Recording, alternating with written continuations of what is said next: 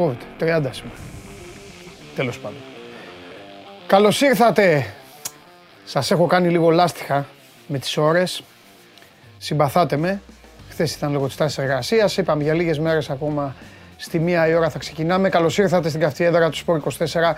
Άλλο ένα σώμα στο Live ξεκινάει. Είμαι ο Παντελής Διαμαντόπουλος και ελάτε εδώ παρέα ε, με μουντιαλικούς ρυθμούς. Καταλαβαίνω πολύ ότι ε, σας έχει κάτσει λίγο στραβά αυτή η φάση, δηλαδή να έχουν σταματήσει μέσα στο καταχύμωνο, καταχύμωνο, στο χειμώνα, το Νοέμβρη μήνα, να έχουν σταματήσει υποχρεώσεις των αγαπημένων σας ομάδων σε, στα πρωταθλήματα, στα κύπελα, όσοι βλέπετε και άλλες ομάδες του εξωτερικού, στις ευρωπαϊκές διοργανώσεις τέλος πάντων. Και τώρα να βλέπουμε το Μουντιάλ, το οποίο το έχουμε συνηθίσει και το παρακολουθούμε το καλοκαίρι και το απολαμβάνουμε. Μαρόκο, Κροατία 0-0. 2,5 λεπτά αγώνα στο δεύτερο ημίχρονο.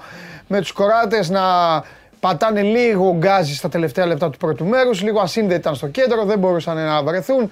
Οι Μαροκινοί είναι ε, αρκετά αγωνιστικοί και ανταγωνιστικοί για το ρόστερ τους και για το εκεί που παίζουν οι ποδοσφαιριστές τους δεν είναι τόσο ε, καλοί μέχρι τώρα. Τέλος πάντων, να δούμε αν θα ε, οδηγηθεί σε άλλη μία ισοπαλία. Χθες ε, είχαμε ε, ισοπαλίες, δεν έχετε παράπονο. Λοιπόν, από εκεί και πέρα, ε, οι ομάδες σα συνεχίζουν να μην κάθονται ήσυχες και όποια δεν κάθεται ήσυχη και καλά κάνει και κινείται θα απασχολεί. Σήμερα θα μιλήσουμε, έχουμε να μιλήσουμε για τον Παναθηναϊκό, έχουμε να μιλήσουμε για τον Ολυμπιακό και φυσικά προς το τέλος της εκπομπής θα μιλήσουμε για μπάσκετ αναλυτικότερα. Να έρθει και. Α, ωραίο πλάνο αυτό. Φαίνεται και ο, φαίνεται και ο, και ο προπονητής παγκόσμιας πρωταθλήτριας. Λοιπόν, ε, χθες που σας άφησα, σας άφησα στην. Ε, για την Αργεντινή τα είπαμε. Όλοι για την Αργεντινή λένε σήμερα. Εμείς τα είπαμε χθες. Χθες που έγινε. Φρέσκα. Μπαμ μπαμ. Κατευθείαν. Μετά είχαμε τους Δανούς που δεν έβγαλαν άκρη. Με... Στη συνέχεια είχαμε τους uh, Μεξικάνους. Οι Δανείοι δεν έβγαλαν άκρη με τους Τινήσιους. Προσπαθώ να μην πάθω Αλσχάιμερ, γι' αυτό. Μετά είχαμε το Μέξικο-Πολωνία. Έχασε πέναλτι ο Λεβαντόφσκι και οι Πολωνοί έχασαν μεγάλη ευκαιρία. Το Μεξικό το περίμενα ακόμη, το περίμενα καλύτερο. Το μεταξύ, αυτό με τον Τζάρλι, τώρα τον βγάλουμε πρώτο πρώτο τον Τζάρλι. Παίξαμε Μεξικό και να βάλει γκολ ο, ο Λοσάνο και αυτός πήγαινε και έπαιζε τέρμα δίπλα στο βοηθό. Δίπλα στο Λάισμαν έπαιζε. Πού να βάλει γκολ αυτός; Θα το πω τους Τζάρλι τώρα. Και οι, Αυσ... και οι Αυστραλοί έκαναν το λάθος να προηγηθούν ε, και τιμωρήθηκαν πολύ σκληρά από τους Γάλλους. Γάλλοι τώρα έχουν αρχίσει εγκόμια, ε, έχουν αρχίσει τώρα μετά τους Άγγλους έχουν αρχίσει οι Γάλλοι. Η ηρεμία δεν σημαίνει ότι όποια ομάδα βάζει πρώτη αγωνιστική πολλά γκολ θα πάρει και, την, θα πάρει και τη διοργάνωση. Καθίστε να κάτσω τώρα. Έχω να σας πω για τον μπάσκετ πράγματα. Επειδή θα έρθει ο Καβαλιεράτος και θα λέει πάλι για Μουντιάλ, θα τα πω εγώ για τον μπάσκετ. Δεν πειράζει. Ο Ολυμπιακός έχασε. Έχασε 90-84, ένα παιχνίδι το οποίο φαινόταν ότι θα μπορούσε να είναι και δικό του. Το πήγε καλά σε μεγάλο διάστημα, αλλά ε, ε, χθες δεν ε, είμαι ο Κολόμβος, δεν ανακαλύπτω την Αμερική. Σας είπα ποιο είναι το μεγαλύτερο μειονέκτημα μέχρι τώρα της ομάδας. Το μεγαλύτερο μειονέκτημα της ομάδας είναι ότι δεν παίρνει βοήθεια από το άνοιγμα του ρόστερ της. Παίζουν συγκεκριμένοι παίκτες. Ο Ολυμπιακός στηρίζεται πάρα πολύ στο Βεζέγκοφ, στηρίζεται στο Σλούκα, ο Ζέγκοφ όμως δεν μπορεί να κάνει τον LeBron James σε κάθε παιχνίδι. Χθες κάποια στιγμή άρχισε να τρώει τάπες και είναι και λογικό. Τον Σλούκα τον περιόρισαν σε σημείο ακόμα, δεν ξέρω πόσοι από εσάς το είδατε το παιχνίδι. Ε, ή θέλατε να δείτε το Γαλλία-Αυστραλία. Αν έγινε κάτι καλό στο Γαλλία-Αυστραλία, να μου το πείτε γιατί εγώ είδα μπάσκετ. Αλλά ακόμη του έστειλαν παίκτη. Θυμάστε παλιά, οι, πιο μεγάλοι, θυμάστε πώς ε, έπαιζαν κάποιοι τον Γκάλι που τους στείλαν να παίξει και τον κυνήγαγε παντού. Αυτός ο Κόλσον κάποια στιγμή τον Σλούκα τον κυνήγαγε και μπροστά από τη γραμματεία. Off ball, εκτός μπάλας. Ο Κάτας πήρε κάποια ρίσκα. Άλλαξε σχήματα στα μαρκαρίσματα. Έβαλε κοντούς σε ψηλούς, ψηλούς σε κοντούς. Η Μακάμπη ήταν με την πλάτη στον τοίχο. Είχε τρεις συνεχόμενες ήττες. Σε ένα γήπεδο το οποίο είναι, δεν ξέρω πόσοι με διαβάσατε, σε ένα γήπεδο που οι συμπεριφορές είναι ποδοσφαιρικές. Θα άρχιζαν η γκρίνια, η μύρλα, η Μακάμπη έσωσε μεγάλο μέρος χθες από όλο αυτό το πακέτο. Παρ' όλα αυτά ο Ολυμπιακός θα μπορούσε να τη συνέχει κάνει την κηδεία. Αλλά δεν άντεχαν άλλο. Ο Σλούκας περιορίστηκε. ο Φαλ με το walk-up δεν κουμπώνουν σε όλα τα παιχνίδια για να κάνουν αυτά τα οποία βλέπετε εσείς και τα θαυμάζετε. Ωστόσο είναι παίκτες προσφοράς στην ομάδα και έμεινε ο Λαρετζάκης να κάνει τον Ντόρσεϊ. Ο Λαρετζάκης όμως δεν είναι Ντόρσεϊ. Ε, τα δίνει όλα, αλλά δεν είναι Ντόρσεϊ. Αυτό που έκανε χθες ο Λάρη, άντε να το ξανακάνει. Αλλά δεν μπορεί να το κάνει συνέχεια. Ο παίκτης ο οποίος έχει αποκτηθεί για να κάνει τον Ντόρσεϊ δεν μπορεί να κάνει τίποτα μέχρι τώρα. Ο Κάναν. Όσο σκληρός και αν είμαι, εγώ, εγώ απέναντί σας θα λέω την αλήθεια. Αυτά τώρα των full μπασκετικών, αυτών που, αυτών που χωρίζουν δηλαδή τον αθλητισμό, είμαστε ποδοσφαιρικοί, είμαστε μπασκετικοί, τα ίδια, ίδιο μυαλό έχουν και η μεν και η δε. Τέλος πάντων. Μην αρχίσω τώρα γιατί θα βάλουν τα κλάματα. Ε, ότι ο Κάναν κάνει πράγματα που δεν ε, βλέπει ο κόσμος, να ξέρετε κάτι. Αυτό το παπατζηλίκι των προπονητών και των δημοσιογράφων. Όταν σας λένε ένα, για έναν παίκτη κάνει και άλλες δουλειές, τις οποίες εσείς δεν τις βλέπετε, όχι. Ούτε άσχετοι είστε, ούτε τυφλοί είστε, ούτε είστε τίποτα που σας κατέβασαν από άλλο πλανήτη. Εκεί είναι τα τρικ. Λοιπόν, ο Κάναν λοιπόν δεν κάνει δουλειές που δεν βλέπετε. Μια χαρά είναι η όρασή σας και αν δεν ήταν καλά θα πήγαινε στον οφθαλμίατρο. Ο Κάναν δεν μπορεί το παιδί. Δεν έχει κουμπώσει αυτή τη στιγμή. Δεν λέω ότι είναι κακός παίκτης, δεν λέω ότι είναι άχρηστος. Μπορεί να τον στηρίξει ο Ολυμπιακός, να τον στηρίξει ο Μπαρτζόκας, το κάνει άλλωστε και να πάρει πράγματα. Εγώ όμως τώρα στέκομαι απέναντι σας κάθε μέρα και κάνουμε κριτική για το χ ποδοσφαιριστή, το χ αθλητή, τον χ τέτοιο. Δεν μπορούμε να κάνουμε διακρίσεις. Λοιπόν, ο Κάναν δεν δίνει κάτι ουσιαστικό στον Ολυμπιακό στο επίπεδο της Ευρωλίγκας. Το καταλαβαίνετε. Όταν με το ζόρι υπάρχει εκβίαση να φανεί ότι έκανε κάτι και λένε ας πούμε βοήθησε πάρα πολύ στο μάτς με τον Ιωνικό Νικαίας. Σχέα τρομερό 7 λεπτό με τον Κολοσσό. Τώρα αλήθεια. Αλήθεια. Τη μία είναι ο Ολυμπιακός στην ομάδα Ευρωλίγκας και θέλει Final Four και την άλλη λέμε για παίκτη ότι έκανε, ε, ότι έγινε φωτοβολίδα στην Ανάσταση. Λοιπόν, δεν μπορεί να δώσει. Ο Μπολομπόη, με τον Πίτερς δεν είναι σε καλό φεγγάρι. Δεν τους κουμπώνουν τα μάτς, είναι και αντίπαλοι, δεν ε, ε, βγαίνουν συνεργασίες δεν κάνουν όλα αυτά για τα οποία αποκτήθηκαν. Ο Μακίσικ μία από τα ίδια. Μπλακ μία από τα ίδια. Ο Μπλακ έχει μία δικαιολογία ότι δεν παίζει στο πρωτάθλημα. Δηλαδή προσπαθεί να βρει ρυθμό όταν ο Μπαρτζόκας τον χρησιμοποιεί ως δεύτερο μετά από το Φαλ. Όπως έχετε δει, βάζει πρώτα τον, τον Ταρικ Μπλακ και μετά βάζει τον ε, Μπολομπόη. Με δύο λόγια λοιπόν, αν αρχίσουμε και τα βάζουμε κάτω, Μπλακ, Μπολομπόη, Πίτερς, Μακίσικ, αυτοί είναι τέσσερις παίκτες. Ο Κάναν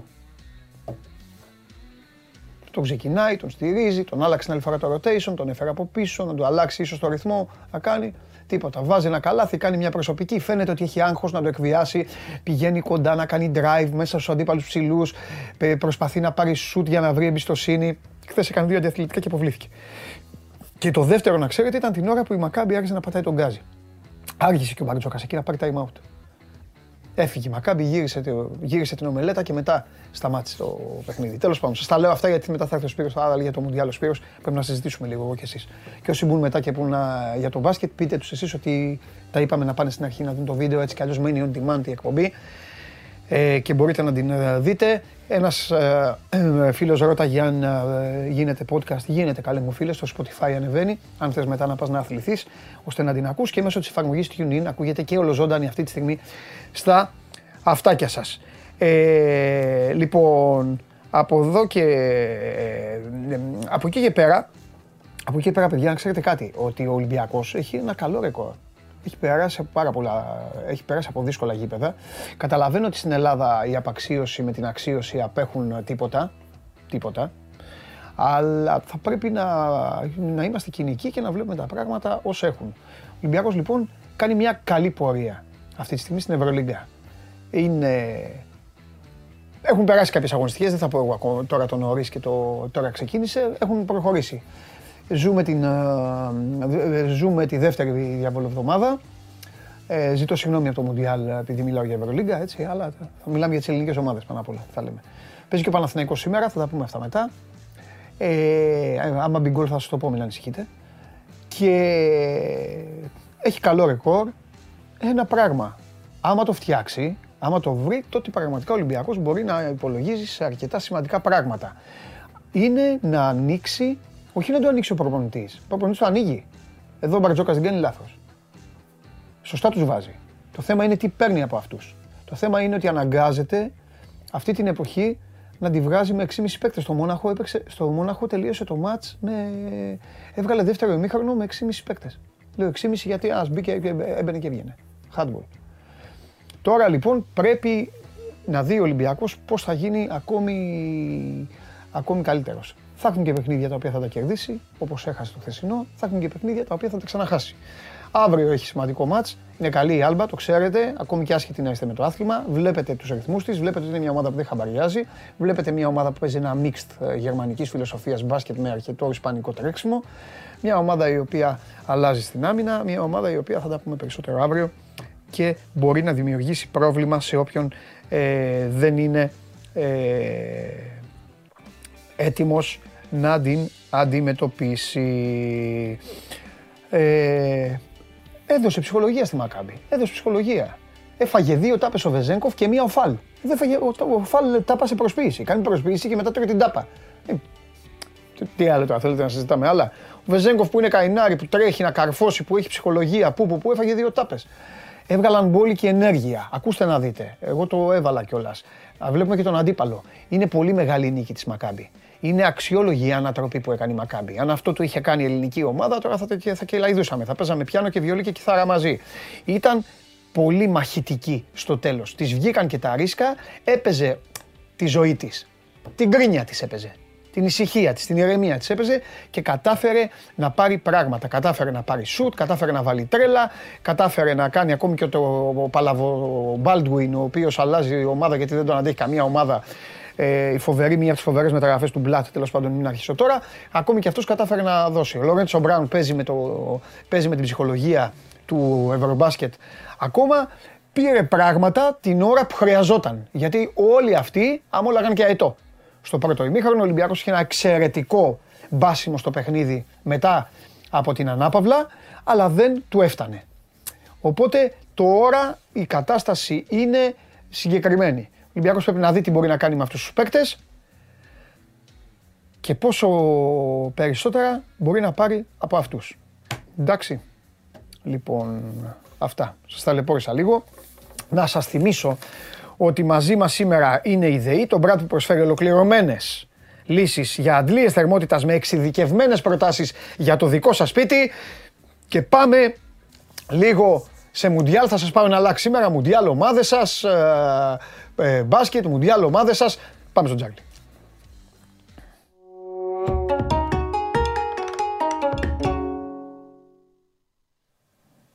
Βλέπω να δίνεις στο Μαρόκο Κροατία καμία 35 λεπτά καθυστέρηση γιατί δεν έχει παίξει καθόλου πάνω σε αυτόν τον μικρό όλο κάτω. Ναι. Και έτσι όπως το πάνε, άμα παίξουν με το καθαρό χρόνο την καθυστέρηση, 30 με 32 λεπτά θα το δώσουν εύκολα. Έχεις δίκιο. Σε άφησα λίγο να περιμένεις τώρα. Εντάξει. Αλλά ήθελα λίγο να τα πω αυτά για τον μπάσκετ. Γιατί αφενός μεν είναι το μοναδικό που είναι ζωντανό τούτη την εποχή και ενδιαφέρει πάρα πολύ. Επίσης είμαι πάντα της φιλοσοφίας και θυμώνω, ξέρεις, με. Δεν τους αδικό, γιατί έτσι έμαθαν και καλό είναι. Αλλά ξέρεις, στο μπάσκετ οι Παναθηναϊκοί και οι Ολυμπιακοί έχουν και μια φιλοσοφία ότι βαδίζουν μονάχοι στη γη. Κατάλαβες; Ότι είναι, ο... ότι είναι λίγο. Εμείς είμαστε κι άλλο κανεί. Και έχουν ζητήματα. Έχουν. Εντάξει, ο Παναθηναϊκός έχει και πολλά αλλά και ο Ολυμπιακός έχει θεματάκια τα οποία πρέπει να τα βολέψει και εμένα μου έκανε ιδιαίτερη εντύπωση γιατί συνήθως βλέπουμε την ομάδα που μας ενδιαφέρει. Στην Ελλάδα βλέπουμε την ελληνική ομάδα, βλέπουμε την ομάδα μας. Αλλά πραγματικά ήταν αξιόλογη. Τώρα εσύ έβλεπες Γαλλία, Αυστραλία και μου λες τι λέει ο Ιαπωνέζος, αλλά δεν πειράζει. ήταν αξιόλογη. Βάλε, βάλε να δεις. Ναι, είναι, ναι, ναι. είναι εξαιρετικό το τελευταίο δεκάλεπτο της Μακάμπη, ρε παιδάκι μου. Ναι, ναι, ναι. Καταλαβες; Αν το είχε κάνει ο Παναθηναϊκός τώρα, θα ναι, είχες βγει τώρα από το μπαλκόνι, θα μου λέγει Δεν θέλω, δεν περίμενα να δω τέτοιο μπάσκετ. Ή αν το έκανε ο Ολυμπιακός εδώ θα, θα είχαν τρελαθεί τώρα ε, αρκετοί. Θα είχαμε γράψει παπάδες. Mm. Λοιπόν, τέλος πάντων. 0-0. Οι Κροάτες τους περίμενα πολύ καλύτερους. Δηλαδή τους περίμενα όπως ήταν στο 40-45 του αγώνα. Παιδιά, λίγο ανεβάστε το, αν πεθάνετε. Ένα, ένα, ναι, ένα, ένα, πεντά, ένα πεντάλεπτο που ναι. πιέσανε στο, στο τέλος του πρώτου μηχρόνου. Ναι. Τι βλέπεις τώρα, να παίξουμε τίποτα; Κοίταξε να δεις, εγώ το έχω, έχω δώσει Μαρόκο με ισοπαλία. Καλά είπες στο ξεκίνημα ότι δεν παίζουν ανάλογα με την ποιότητα του ρόσερ τους. Ναι, αλλά είναι, είναι, είναι καλοί ποδοσφαιριστές αυτοί. Ναι. Εντάξει, έχουν, καλού, έχουν ποιότητα, το ρόσερ έχει ποιότητα, αλλά ναι. Πράγματι δεν παίζουν ανάλογα με την ποιότητά τους. Ναι. Αλλά είναι και φυσιολογικό, το περιμέναμε. Εντάξει, δεν υπάρχουν πολλές καλές ομάδες. Δηλαδή, οι Γάλλοι δείξαν καλό πρόσωπο χτε. Ναι. Ε, τους βοήθησε και το μείναν πίσω στο σκορ και έπρεπε να κυνηγήσουν. Ήταν πολύ καλό ο Εμπαπέ. Τους γέλησε και από την πλευρά τους Αυστραλούς. Ναι. Έπαιξε ρόλο ότι ο Ντεσάμπ είχε ένα επιθετικό 4-2-3-1. Οπότε όταν ε, μείναν πίσω στο σκορ είχαν σχήμα να μπορέσουν να παίξουν επιθετικά και να γεμίσουν την αντίπαλη mm-hmm. άμυνα με παίκτες. Ε, εντάξει, τα Αργεντινή τα πάμε χθες. Πάμε να δούμε τώρα τα σημερινά. Ναι. Στις 3 η ώρα οι Γερμανοί υπο, ε, υποδέχονται. Στις 3 η ώρα οι Γερμανοί παίζουν με τους Ιάπωνες. Mm-hmm. Ε, δεν έχουν το, χάσαν το Σανέ. Δεν ξέρουν ακόμα, δεν έχει βγει η ενημέρωση για πόσο τον χάσανε. Πάντως θα παίξει ο Γκορέτσκα, θα αλλάξουν σχήμα, θα πάνε με τρεις χαφ. Θα παίξει ο Γκορέτσκα και θα πάει ο Γκουντογκάν λίγο πιο μπροστά από τον Γκορέτσκα και τον Κίμιχ. Χάβερτς, Γκνάμπρι, Μουσιάλα θα είναι οι υπόλοιποι τρεις. Κερδίζουν στον άξονα, χάνουν σε επιθετικότητα. Νομίζω ότι τους Ιάπωνες δεν θα έχουν πρόβλημα να τους κερδίσουν. Εγώ περιμένω καλό τουρνό από τους Γερμανούς. Είναι και ψηλοκριμένοι. Δεν τους περιμένουν πολύ. Η δεκάδα τους είναι πολύ αξιόλογη πάντως. Ο Άσος ο Γερμανών στο 1,42. Αν θέλει κάποιος να πάει και σε ασιατικό χάντικα και πάει πάνω από 2,10 ο Άσος. Πάντως σε παρολίο απλώς Άσος 1,42. Στι 6 ώρα Ισπανία Κοσαρίκα. Η Κοσαρίκα την έχουμε, είναι η τρίτη συνεχόμενη διοργάνωση που πάει μια φουρνιά ποδοσφαιριστών. Είναι δηλαδή όλοι οι ηγέτες της ε, ομάδας. Είναι αυτοί που από το 2014 την είχαν πάρει, που παίξαν και με την εθνική. Είχαν πάει τότε στου 8 της διοργάνωσης και την φέρνουν τώρα σε τρίτο συνεχόμενο ε, τουρνουά. Ε, παραδοσιακά η Κοσαρίκα, δηλαδή και το 18 και το 14, ήταν μια ομάδα που παίζει με πολλούς παίκτες πίσω από την μπάλα. Περιμένανε. Έχουν δυσκολέψει πάρα πολλούς μεγάλους. Έχουν οδηγήσει να βάλουν τα γκολ αργά. Ακόμα και το 18 που δεν πήγανε καλά, θυμίζω από τη Βραζιλία, χάσανε με δύο γκολ καθυστερήσεις. Το πρώτο το είχαν φάει στο 92, ένα τέρμα του Νεϊμάρ, που ήταν δεύτερη αγωνιστική και η πρώτη νίκη τότε για τους ε, Βραζιλιάνους. Ε, πιστεύω ότι οι Ισπανοί με το ποδόσφαιρο κατοχής που παίζουν θα έχουν αυτή την μπάλα και θα βλέπουμε ένα παιχνίδι που θα προσπαθήσουν να ανοίξουν την άμυνα των Κωνσταντινών χωρίς να απειλούνται. Ε, οι εταιρείες, επειδή βλέπουν ότι θεωρούν πολύ καλύτερη Ισπανία από την Κωνσταντίνα που είναι, αλλά βλέπουν εύκολη νίκη των εταιριών, μας δίνουν το under 3,5 στο 1,50. Εγώ δεν πιστεύω ότι οι Ισπανοί θα φάνε γκολ και δεν πιστεύω κιόλας ότι άμα κερδίσουν θα κερδίσουν με 4-0. Δηλαδή όλα τα αποτελέσματα με under 3,5 είναι μέσα. Είναι στο 1,50, είναι μια χαρά για να μπει στο παρολί μας. Και κλείνω με το Βέλγιο-Καναδά. Ε, το Βέλγιο έχει το καλύτερο χάφ της οργάνωσης του Ντεμπρούινε. Θα πρέπει να το δούμε. Από εκεί και πέρα η άμυνά τους είναι για τα πανηγύρια. Αντεβάιλερ, Βερτόγκερ, μεγάλη ευκαιρία για το Μαρόκο είναι με σουτ. Βερτόγκερ, Αντεβάιλερ και Ντεντόγκερ. Μπορεί να παίξει και ένα 19χρονο της Άντερλεχ, στη τριάδα της άμυνας. Ο Καναδάς έχει ταχύτητα. Έχει τον Ντέιβιτ της Λίλ, τον Ντέιβι της Μπάγκερν που θα πάρει πλευρά αριστερά ή θα παίξει αριστερό εξτρέμ. Και τον Μπούτσα με ένα δεξί εξτρέμ της Μπριζ, πολύ γρήγορος και αυτός. Θα πάει με γρήγορη επιθετική τριάδα. Ένα γκολ πιστεύω θα κάνει στους Βέγκου. Το goal goal στο 1,90-1,95 είναι μια χαρά επιλογή, είναι δίκαιο. Εντάξει, Βέλγοι θα σκοράρουν, δεν ξέρω αν θα κερδίσουν. Πιστεύω όμως ο Καναδάς ένας γκολ μπορεί να τους κάνει. Στην πρώτη Τζενεράλε το Βέλγιο έχασε 2-1 από την Αίγυπτο. Ναι. Έχουν πολλά προβλήματα πίσω. Η αμυντική τριάδα πάντα είναι απομονωμένη από την υπόλοιπη ομάδα και δέχεται φάσεις. Ο Καναδάς έχει δείξει καλά δείγματα και στα φιλικά. Λοιπόν, οπότε αυτή είναι η τριάδα. Γερμανία, Ιαπωνία, Άσος. Ισπανία, Κοσαρίκα, άντερ 3,5. Βέλγιο, Καναδάς, γκολ γκολ. Τώρα, εγώ οι Γερμανοί πιστεύω θα κερδίσουν και πάνω από ένα τέρμα διαφορά που θέλει να μεγαλώσει. Ναι, και εγώ το πιστεύω αυτό. Ε, πιστεύω ότι θα κερδίσουν οι Βέλγοι. Είμαι αυτής της άποψης. Τους έχουν κερδίσουν 2-1-3. Τους Βέλγου ακούω ε, ε, μακριά από εμάς βέβαια. Ακούω άλλους ειδικούς και ανειδίκευτου. Τους παρουσιάζουν λες και είναι το χειροκομείο, λες και είναι τίποτα καπί. Λες και είναι. Δεν μπορώ να την καταλάβω αυτή τη μείωση που παρατηρώ στην εθνική ομάδα του Βελγίου, Τσάρλι. Και νομίζω ότι θα το βρουν μπροστά τους όλοι αυτοί. Το έχω σε εκτίμηση εγώ το Βέλγιο. Και πολύ, δηλαδή το Βέλγιο το θεωρώ καλύτερη ομάδα από την Κορατία. Ασφαλώς και είναι. Έχει το καλύτερο χάφτη της οργάνωση στον Ντεπρούινε.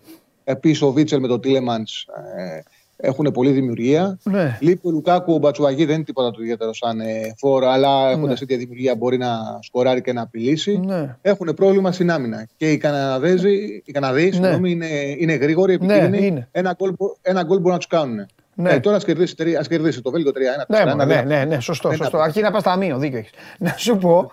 Πες δηλαδή, τίποτα. Ε, πες τίποτα, δεν μου έχεις πει τίποτα για. Δεν μου είπες τίποτα για. Ε, για παγκόσμιους πρωταθλητές και αυτά, γιατί δεν έχω δει καθόλου. Βάλε με λίγο. Είδα, είδα την εξέλιξη. Για, για κάτω, λες. Για Γαλλία, ρε, για παγκόσμιους πρωταθλητές. Για, Α, για, για Γαλλία. Ναι. Κοίταξε να δεις. Και θα τελειώσουμε με Μέξικο-Πολωνία να θάψουμε παρέα. Οι Γάλλοι ήταν πάρα πολύ αγχωμένοι. Ναι. Ήταν πολύ αγχωμένοι και είχαν και την κατάρα των ε, παγκόσμιων πρωταθλητών. Ναι. Μείνανε και πίσω στο σκορ, είχαν τους πολλούς τραυματισμούς.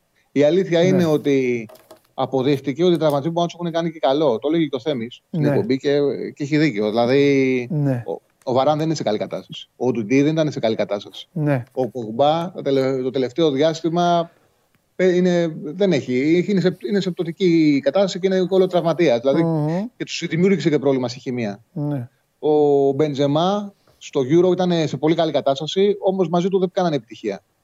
Και πήγανε με ένα φρέσκο αμυντικό δίδυμο με τον ε, Ουπαμεγανό και τον Κονατέ. Ε, ψηλά παιδιά, δυνατά παιδιά. Ε, πήγε σε ένα επιθετικό σχήμα ο Ντεσάν. Πραγματικά είχαν έτσι, απλώθηκαν ωραία στο γήπεδο.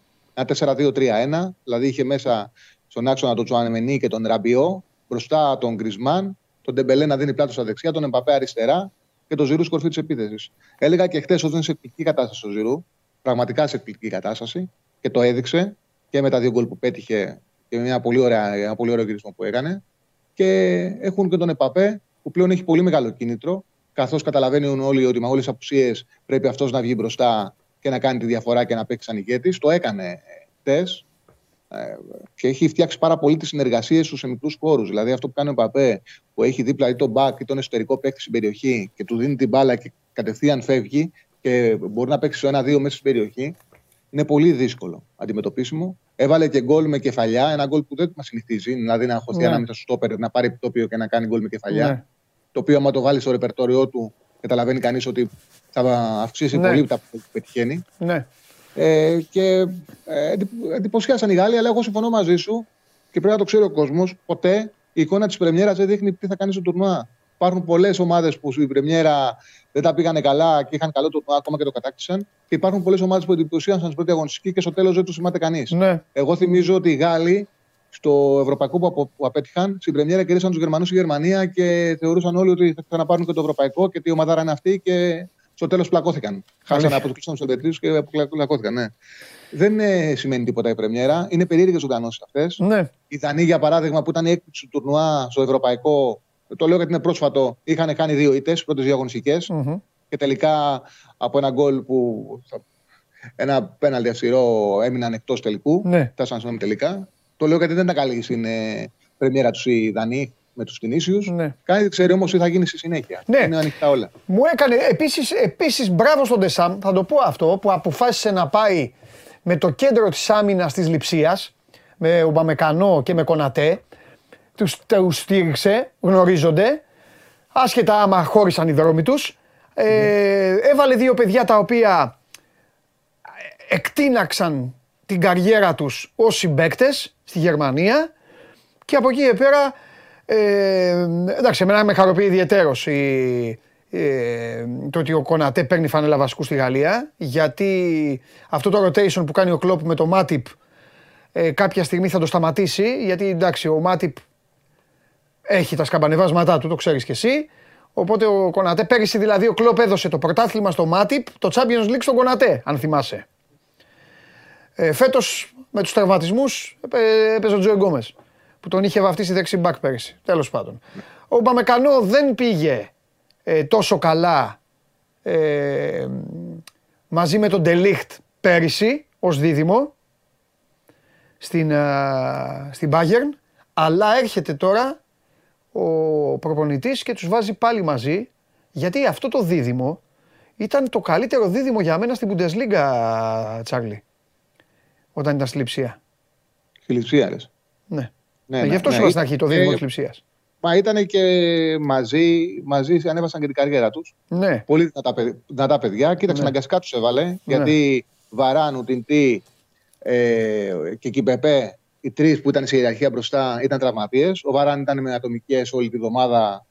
Κρίθηκε ότι καλύτερα να μην ξεκινήσει. Και νομίζω ότι με αυτό το δίδυμο μπορεί να πάει και μέχρι τέλους η, η Γαλλία. Επίσης, να πω ότι ενώ όλοι θεωρούν ότι υπάρχει συμφωνία με τον Ζεντάν, ο πρόεδρος της Ομοσπονδίας εντάξει, μπορεί να το κάνει και για λόγους να συσπηρώσει την ε, ομάδα. Είπε ότι αν μας βγάλει στα ημιτελικά ο Ντεσάν, παίρνει το συμβόλαιο και το ανανεώνει για όσα χρόνια θέλει. Αν αποκλειστεί νωρίτερα, έχω εγώ την ευθύνη για το τι θα γίνει μετά. Δηλαδή είναι το συμβόλαιο του στα χέρια μου. Τελειώνει.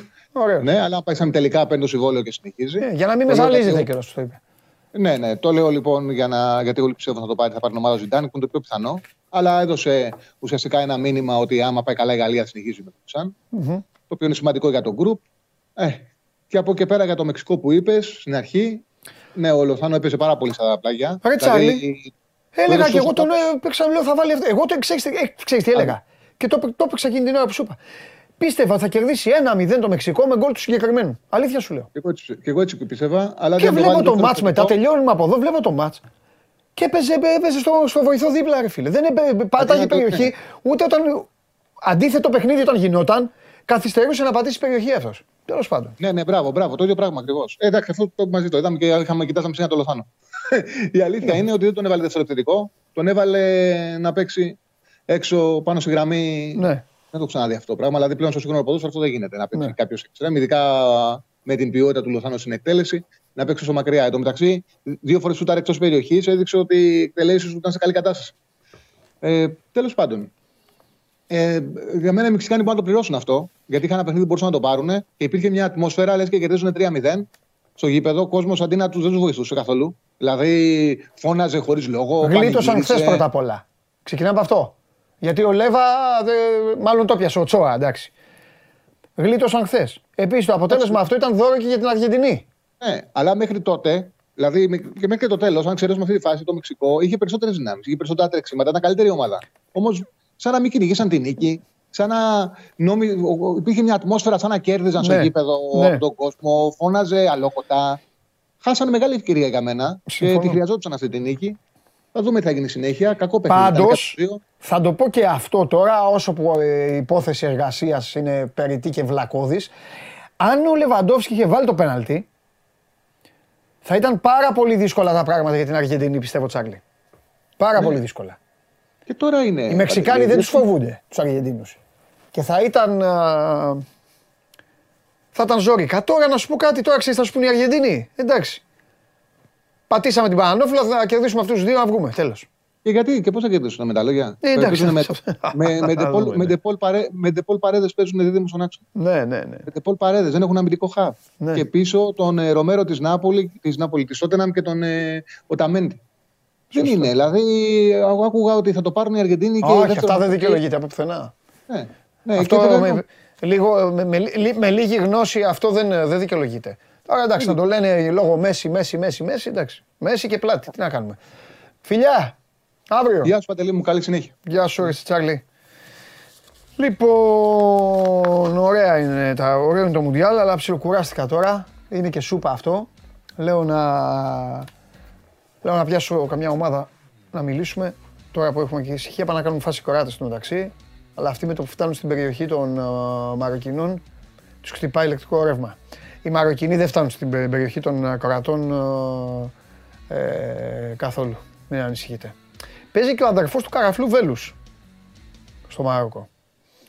Αλλά δεν θα βάλει γκολ το Μαρόκο γιατί δεν παίζει το Καραφλό Βέλους, έτσι δεν είναι.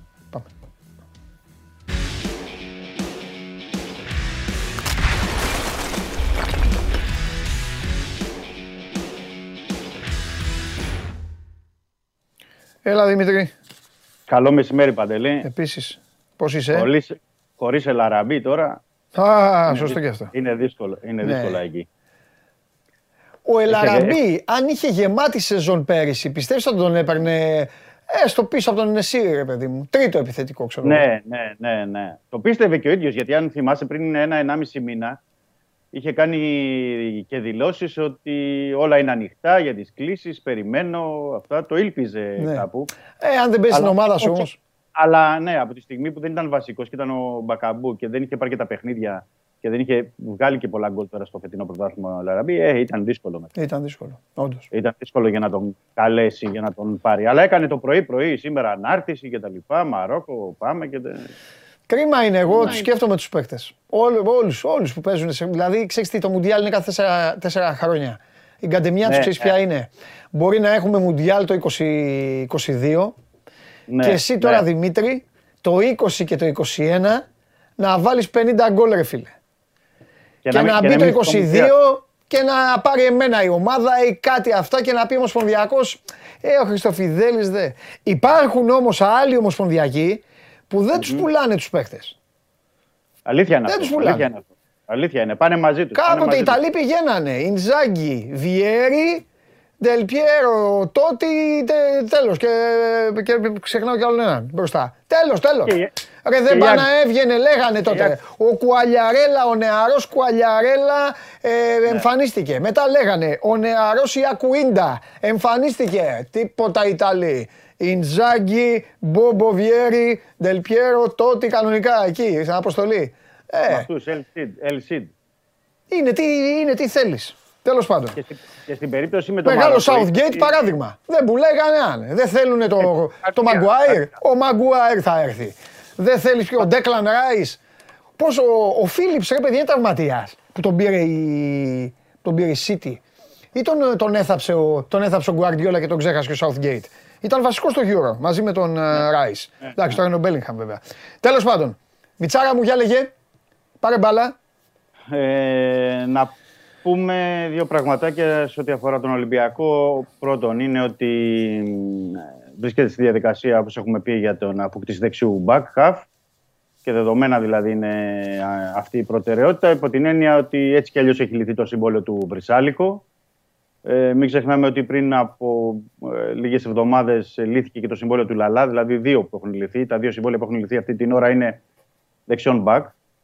Ε, έτσι κι αλλιώς θέλει εκεί ενίσχυση ο Ολυμπιακός. Προσπαθεί να βρει άκρη με τις περιπτώσεις που τον ενδιαφέρουν. OK, okay, έχουν πέσει στο τραπέζι διάφορα, γιατί μπορούμε να το πούμε αυτό και λόγω ε, των ε, αναφορών στην ε, Ισπανία και για τον Σουάρες της Χετάφε, ένα παίκτη που τον είχε ο Μίτσελ και τον γνωρίζει καλά. Okay, ε, είναι μεγάλος σε ηλικία, λίγο μεγάλος σε ηλικία, αλλά με πολλές συμμετοχές ο Ρουγανός και μπορεί να, έτσι, να μπει στο κάδρο. Ε, υπάρχει η περίπτωση του Πάσλακ που γράφανε και οι, της Dortmund που γράφανε και οι Γερμανοί για τον Ολυμπιακό και έχει απασχολήσει το, τις τελευταίες ε, ημέρες ε, της θερινής μεταγραφικής περίοδου. Ο, όπως επίσης υπάρχουν και δύο περιπτώσεις παικτών ε, οι οποίοι όμως έχουν να παίξουν καιρό και αυτό είναι ένα ζήτημα. Αναφέρομαι στον Κολομβιανό, τον Αρίας που είχε μείνει ελεύθερος από την Ατλέτικο Μαδρίτη το καλοκαίρι. Και στον Ελαμπνταλαουί, τον γνώριμό μας, που επίσης έχει μείνει από το καλοκαίρι μετά που έφυγε από την Καλατά Σεράι. Οπότε είναι δύο περιπτώσεις που δεν ξέρω κατά πόσο μπορούν να απασχολήσουν πιο έντονα και να προχωρήσουν. Τον Ελαμπνταλαουί και, το και το καλοκαίρι όμως ε, έλεγες, ε; Σωστό, σωστό. σωστό. Να σε ρωτήσω κι άλλο ένα τέτοιο όνομα. Ναι. Έχει υποθεί κάτι για τον Μαζουακού. Αριστερό μπακ εννοείς, ε; Ναι. ε. όχι, δεν έχει υποθεί για την ώρα. Ε, δεν ξέρω αν θα μπορέσει να υποθεί κάτι. Ξέρουμε ότι μπορεί να αποχωρήσει και και από τις που είναι, την ομάδα που είναι. Ε, επίσης, ο Μπάλτοκ είναι μια περίπτωση, αλλά νομίζω εξαιρετικά δύσκολη αυτή τη στιγμή ε, γιατί και η Σέφιλτ πάει πολύ καλά και η αξία του παίχτη εκεί ανέβει και βασικός είναι στην ομάδα του, οπότε δεν είναι και εύκολη περίπτωση. Αλλά τέλος πάντων υπάρχει χρόνος ακόμα. Ε, είμαστε 23 Νοεμβρίου. Έχει, υπάρχει περιθώριο για ο Ολυμπιακός για να μπορέσει να καταλήξει στην, ε, στον παίκτη που θέλει για την δεξιά πλευρά. Ό,τι θέλετε τώρα στο Instagram του Sport 24 για τον Δημήτρη, τώρα σας το, το αποφασίζω, στο κάνω δώρο. Τώρα στο Instagram, στα stories, εκεί που λέει ερώτηση, ό,τι θέλετε για τον Ολυμπιακό, πάμε. Γράψτε και θα του το μεταφέρω εγώ.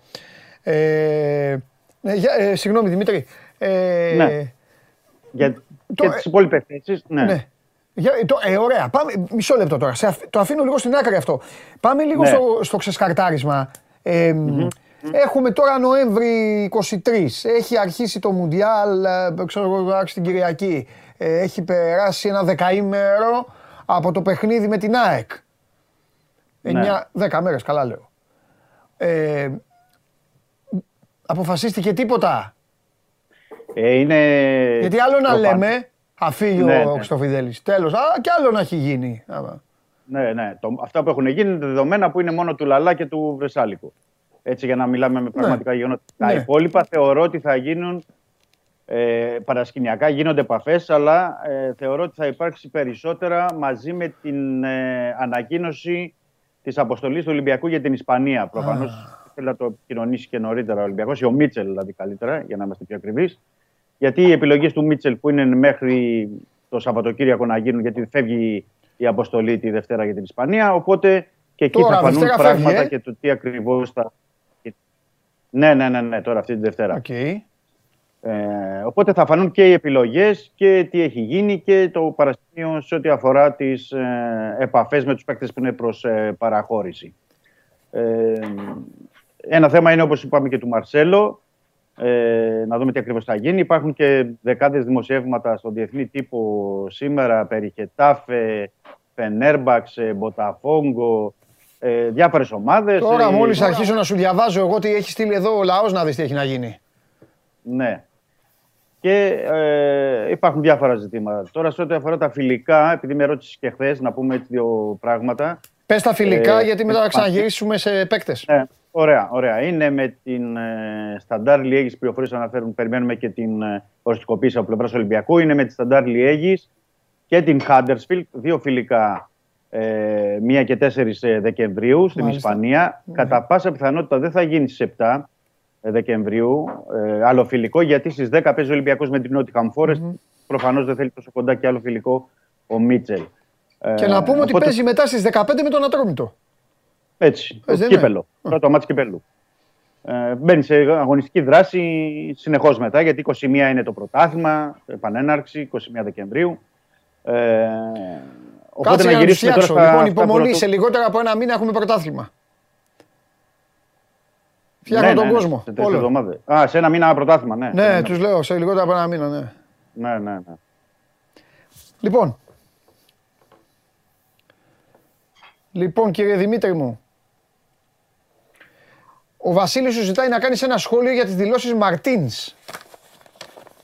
Έκανε δηλώσεις ο Μαρτίνς ε, χθες στο Πορτογαλικό 0-0 ναι. ε, και είπε ότι πολλά άλλαξαν ε, τον Ιανουάριο του 2022 πολλά σε πρόσωπα στη φιλοσοφία του συλλόγου ε, εν ώψη των πραγμάτων που ήθελε. Ε, για να είμαστε ακριβείς... Για θύμισέ μας, εσύ τι άλλαγες γίνανε τότε, για να, για να καταλάβουμε τι εννοεί ο Μαρτίνς. Αυτό, αυτό, θέλω να πω. Αυτό μπράβο, μπράβο, ναι. Για να είμαστε, για να είμαστε ακριβείς, αλλαγές στο, αλλαγές στο οργανόγραμμα του Ολυμπιακού τον Ιανουάριο δεν έγιναν. Ούτε το Φεβρουάριο. Οι αλλαγές έγιναν το, το καλοκαίρι. Ναι. Δεν υπήρξε αλλαγή τον Ιανουάριο. Ε, Ιανουάριο είπε βέβαια ο, ο Μαρτίνς. Δεν ξέρω αν εκεί έχει γίνει κάποιο λάθος ή ήθελε να πει κάτι άλλο ή για αργότερα. Γιατί να θυμίσουμε ότι τον επόμενο μήνα, δηλαδή μετά, μέσα Φεβρουαρίου, αν δεν κάνω λάθος, ήταν που υπέγραψε την ανανέωση του συμβολέου του. Γιατί Φεβρουάριο υπέγραψε για ακόμα δύο χρόνια. Ε, οι αλλαγές έγιναν το, το καλοκαίρι. Τώρα, αν υπήρχαν κάποιοι άνθρωποι που προστέθηκαν ή μιλούσαν, συνομιλούσαν με τον Μαρτίνς και για την επόμενη μέρα. Ε, δεν ξέρω αν εννοεί κάτι τέτοιο ή αν εννοεί Ωραία. οτιδήποτε άλλο. Ξέρεις, δεν έγινε και μια διευκρινιστική, έτσι θα λέγα, ερώτηση. Αλλά τώρα από τη στιγμή που ήταν σε πορτογαλικό μέσο παντελή, καταλαβαίνεις, αν ήσουν εσύ και εγώ, θα το ρωτάγαμε επειδή μας ενδιαφέρει η Ελλάδα. Αλλά οι Πορτογάλοι δεν είχαν και αυτή την κάψα να ρωτήσουν τώρα ποιες ήταν οι αλλαγές και τι, τι εννοεί ακριβώς. Ε, το προσπέρασε και αυτό ο Μαρτίνς.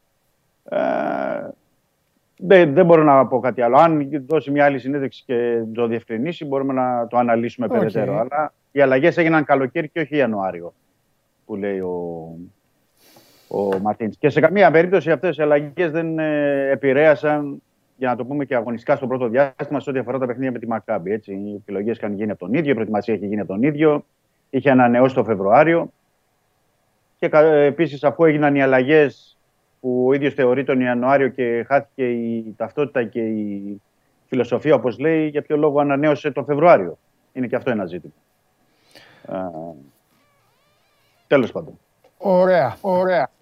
Άλλη ερώτηση; Ε, έχεις. Παίζει περίπτωση, κάτσε να προσπαθήσω να τις ενώσω μωρέ τώρα. Ναι, λοιπόν, ναι. ρωτάει ο Δημήτρης Χατζηδιάκο Λυκογιάννη. Ο, ο ένας άλλος φίλος Χατζηδιάκο Μαυροπάνο Γιανούλη. Τώρα, όποιον Έλληνα τον έχουν βάλει μέσα.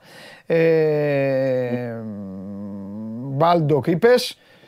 Κυριακόπουλο, παιδί ο Κυριακόπουλος βγήκε εδώ στο Σώμα Γκον και είπε ότι δεν θέλει να παίξει στην Ελλάδα.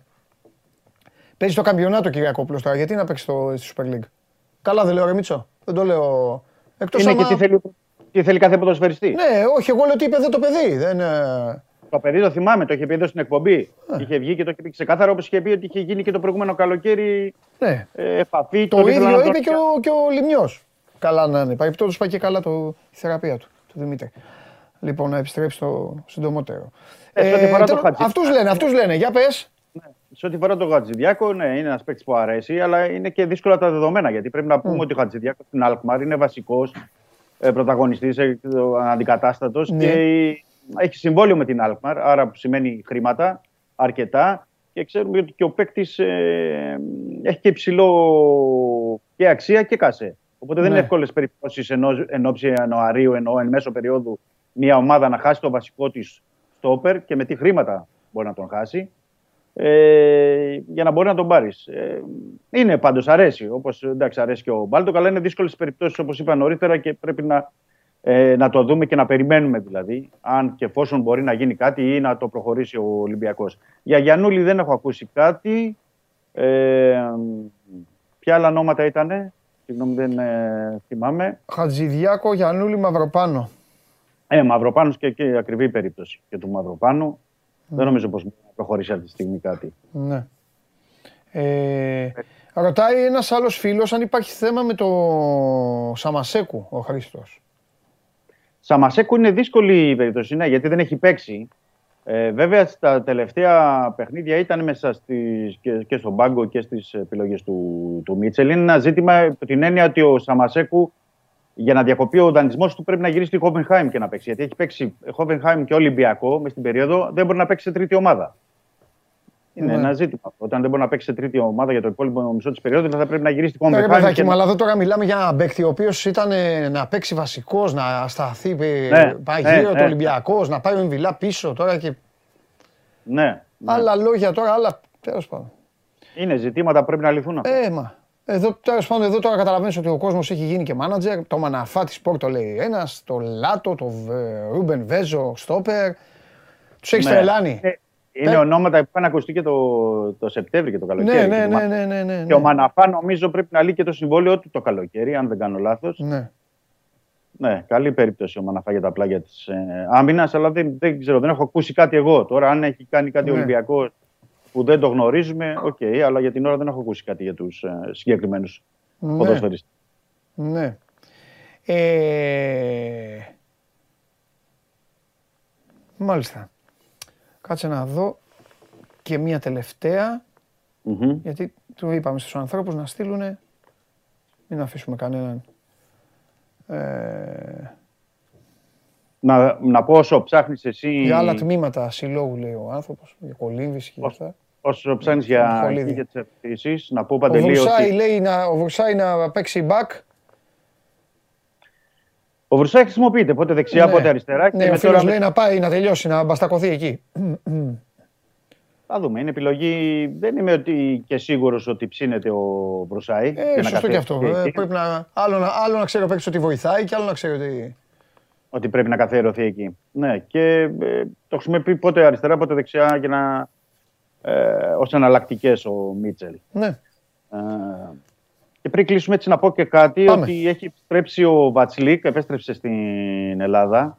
Ο Βατσλίκ που είχε κάνει και την επέμβασή του στο, στο νόμο και ξεκινάει πρόγραμμα αποθεραπείας, νέο πρόγραμμα, στο, γιατί είχε ακολουθήσει και πρόγραμμα στην Τσεχία, στην πατρίδα του, το τελευταίο διάστημα έτσι ώστε να είναι μέσα στον Ιανουάριο εκτιμά ότι θα είναι έτοιμος να μπορέσει να, να βοηθήσει. Ωραία. Αυτό ως μια Ωραία. πρόσθετη πληροφορία. Τέλεια. Δημήτρη μου τα λέμε. Κάθε μέρα. Καλό μεσημέρι. Όλο και κάτι καινούργιο έχεις. Φιλιά. Καλή, καλή συνέχεια. Να σε καλά. Γεια σου Δημήτρη. Λοιπόν, αυτά για τον Ολυμπιακό, ε, ο οποίος ε, βλέπετε ότι είναι σε mood ε, παρεδώσε. Έχει ενδιαφέρον αυτό που είπε ο Χριστοφιδέλης. Από τη στιγμή που μόνο του Λαλά και του Βρυσάλικο έχει γίνει με τα ανακοινώσεως κιόλας η αποχώρησή τους. θα έχει πολύ μεγάλο ενδιαφέρον να δούμε την αποστολή του Μίτσελ.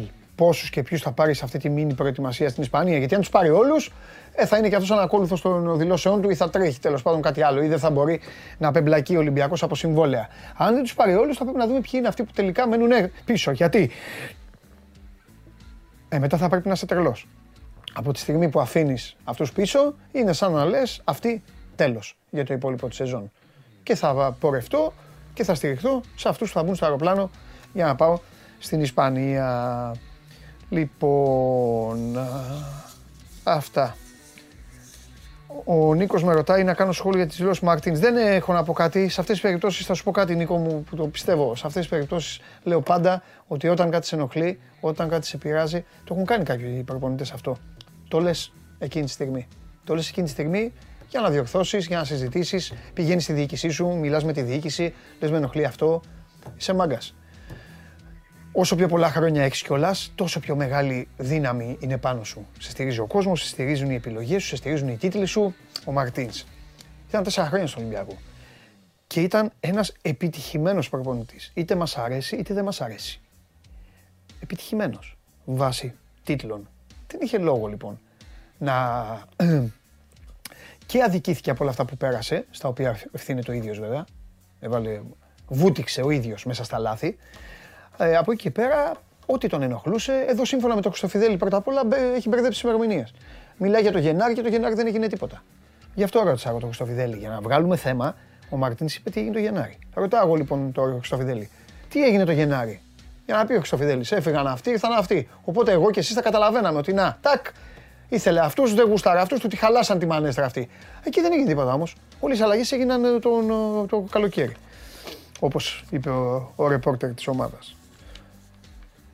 Δεν έχεις να κρυφτείς. Δεν είσαι προπονητής πέντε μηνών. Δεν είσαι ο Πάρντιου για να βγεις να πεις κάτι και να πούνε οι Αριανοί. Αλλά εντάξει τώρα ήρθες, δεν πρόλαβε να μας μάθεις και μιλάς. Είσαι τέσσερα χρόνια. Βγες και πες τα ίσια. Τι γίνεται εδώ, δεν μου αρέσει αυτό. Πήγαινε στον πρόεδρό σου. Πες του, έτσι θα τα κάνεις. Έφυγα. Αυτά. Όχι, φεύγεις τώρα, περνάνε και μήνες, πας στην Αλαχαμπουλούχο, πώς λέγεται όλο αυτό, και ξαφνικά βγαίνεις και μετά πας στην πατρίδα σου και λες έτσι και το γιουβέτσι. Ε, Πάμε στο Κατάρ. Νάτος. Χαίρετε. Ω, κάτι κτίρια πίσω. Πού είσαι, φαν ζώνη είσαι και ακούω... Ναι, ναι, ναι, ναι. Είμαστε φαν ζώνη, η οποία βέβαια να πούμε ότι δεν έχει τόσο χρώμα όσο χθες. Χθες έπαιζε η Αργεντινή αυτή την ώρα. Ε, είχε μαζευτεί πάρα πολλοί κόσμος. Ε, βέβαια. Είχε παγωτό χθες. Ναι. Ε, μία Αργεντινή κάνει το παιχνίδι. Σήμερα Μαρόκο-Κροατία είναι πολύ λιγότερος ο κόσμος. Σιγά ναι, σιγά. Υπομονή, όμως, υπομονή ε, δεν είναι το μαρτύριο, πες τους. Υπομονή. Σε, σιγά σιγά έρχονται οι Ισπανοί εδώ πέρα για να, να δουν το παιχνίδι της Ισπανίας. Το οποίο βέβαια είναι το τρίτο του προγράμματος. Ναι. Ενδιάμεσα να θυμίσουμε είναι το Γερμανία, η Ιαπωνία και το βράδυ κλείνουμε με το Βέλγιο, Καναδάς. Λοιπόν, ε, Σουπίτσες γίνονται κύριε Τρίγκα, σουπίτσες. Και ο κόσμος ξενερώνει ακόμη περισσότερο. Του έχεις πάρει του κόσμου τη χαρά, την ε, La Liga, την Premier, τη Super League τη φοβερή. Του έχεις πάρει του κόσμου τη χαρά. Του έχεις αφήσει το μπάσκετ με το οποίο εσύ ασχολείσαι τώρα. Ε, εσύ δεν ασχολείσαι με το μπάσκετ. Λοιπόν, και τι του προσφέρεις, Λαχανόσουπα, Λεβαντόφσκι να χάνει πέναλτι, Μεξικανική σαπουνόπερα, ε, Κροάτες κουτουρβάλες και Μαροκινούς να παίζουν ε, σαν, να, σαν να μην ξέρουν μπάλα ενώ ξέρουν. Αυτές είναι οι αλήθειες κύριε Τρίγκα. Ωραία. Ε, έχω το αντίθετο. Ναι, άντε για πες το. Κλείστε την τηλεόραση. Κέβιν Ντεμπρόινε, σήμερα ναι. το βράδυ, ναι. 9 η ώρα Ελλάδας. Ναι. Και αύριο Ζόγο Μπονίτο, Βραζιλία, απέναντι στους Όρλοβι της Σερβίας. Α, 9 η ώρα Kevin De Bruyne. Όχι δηλαδή Παναθηναϊκός Βίρτους. Δεν θα δεις Παναθηναϊκό Βίρτους. Μάλιστα. Kevin De Bruyne, ο κορυφαίος δημιουργός ε, του πλανήτη και της διοργάνωσης. Εντάξει, ηρέμησε λίγο. Καλός είναι.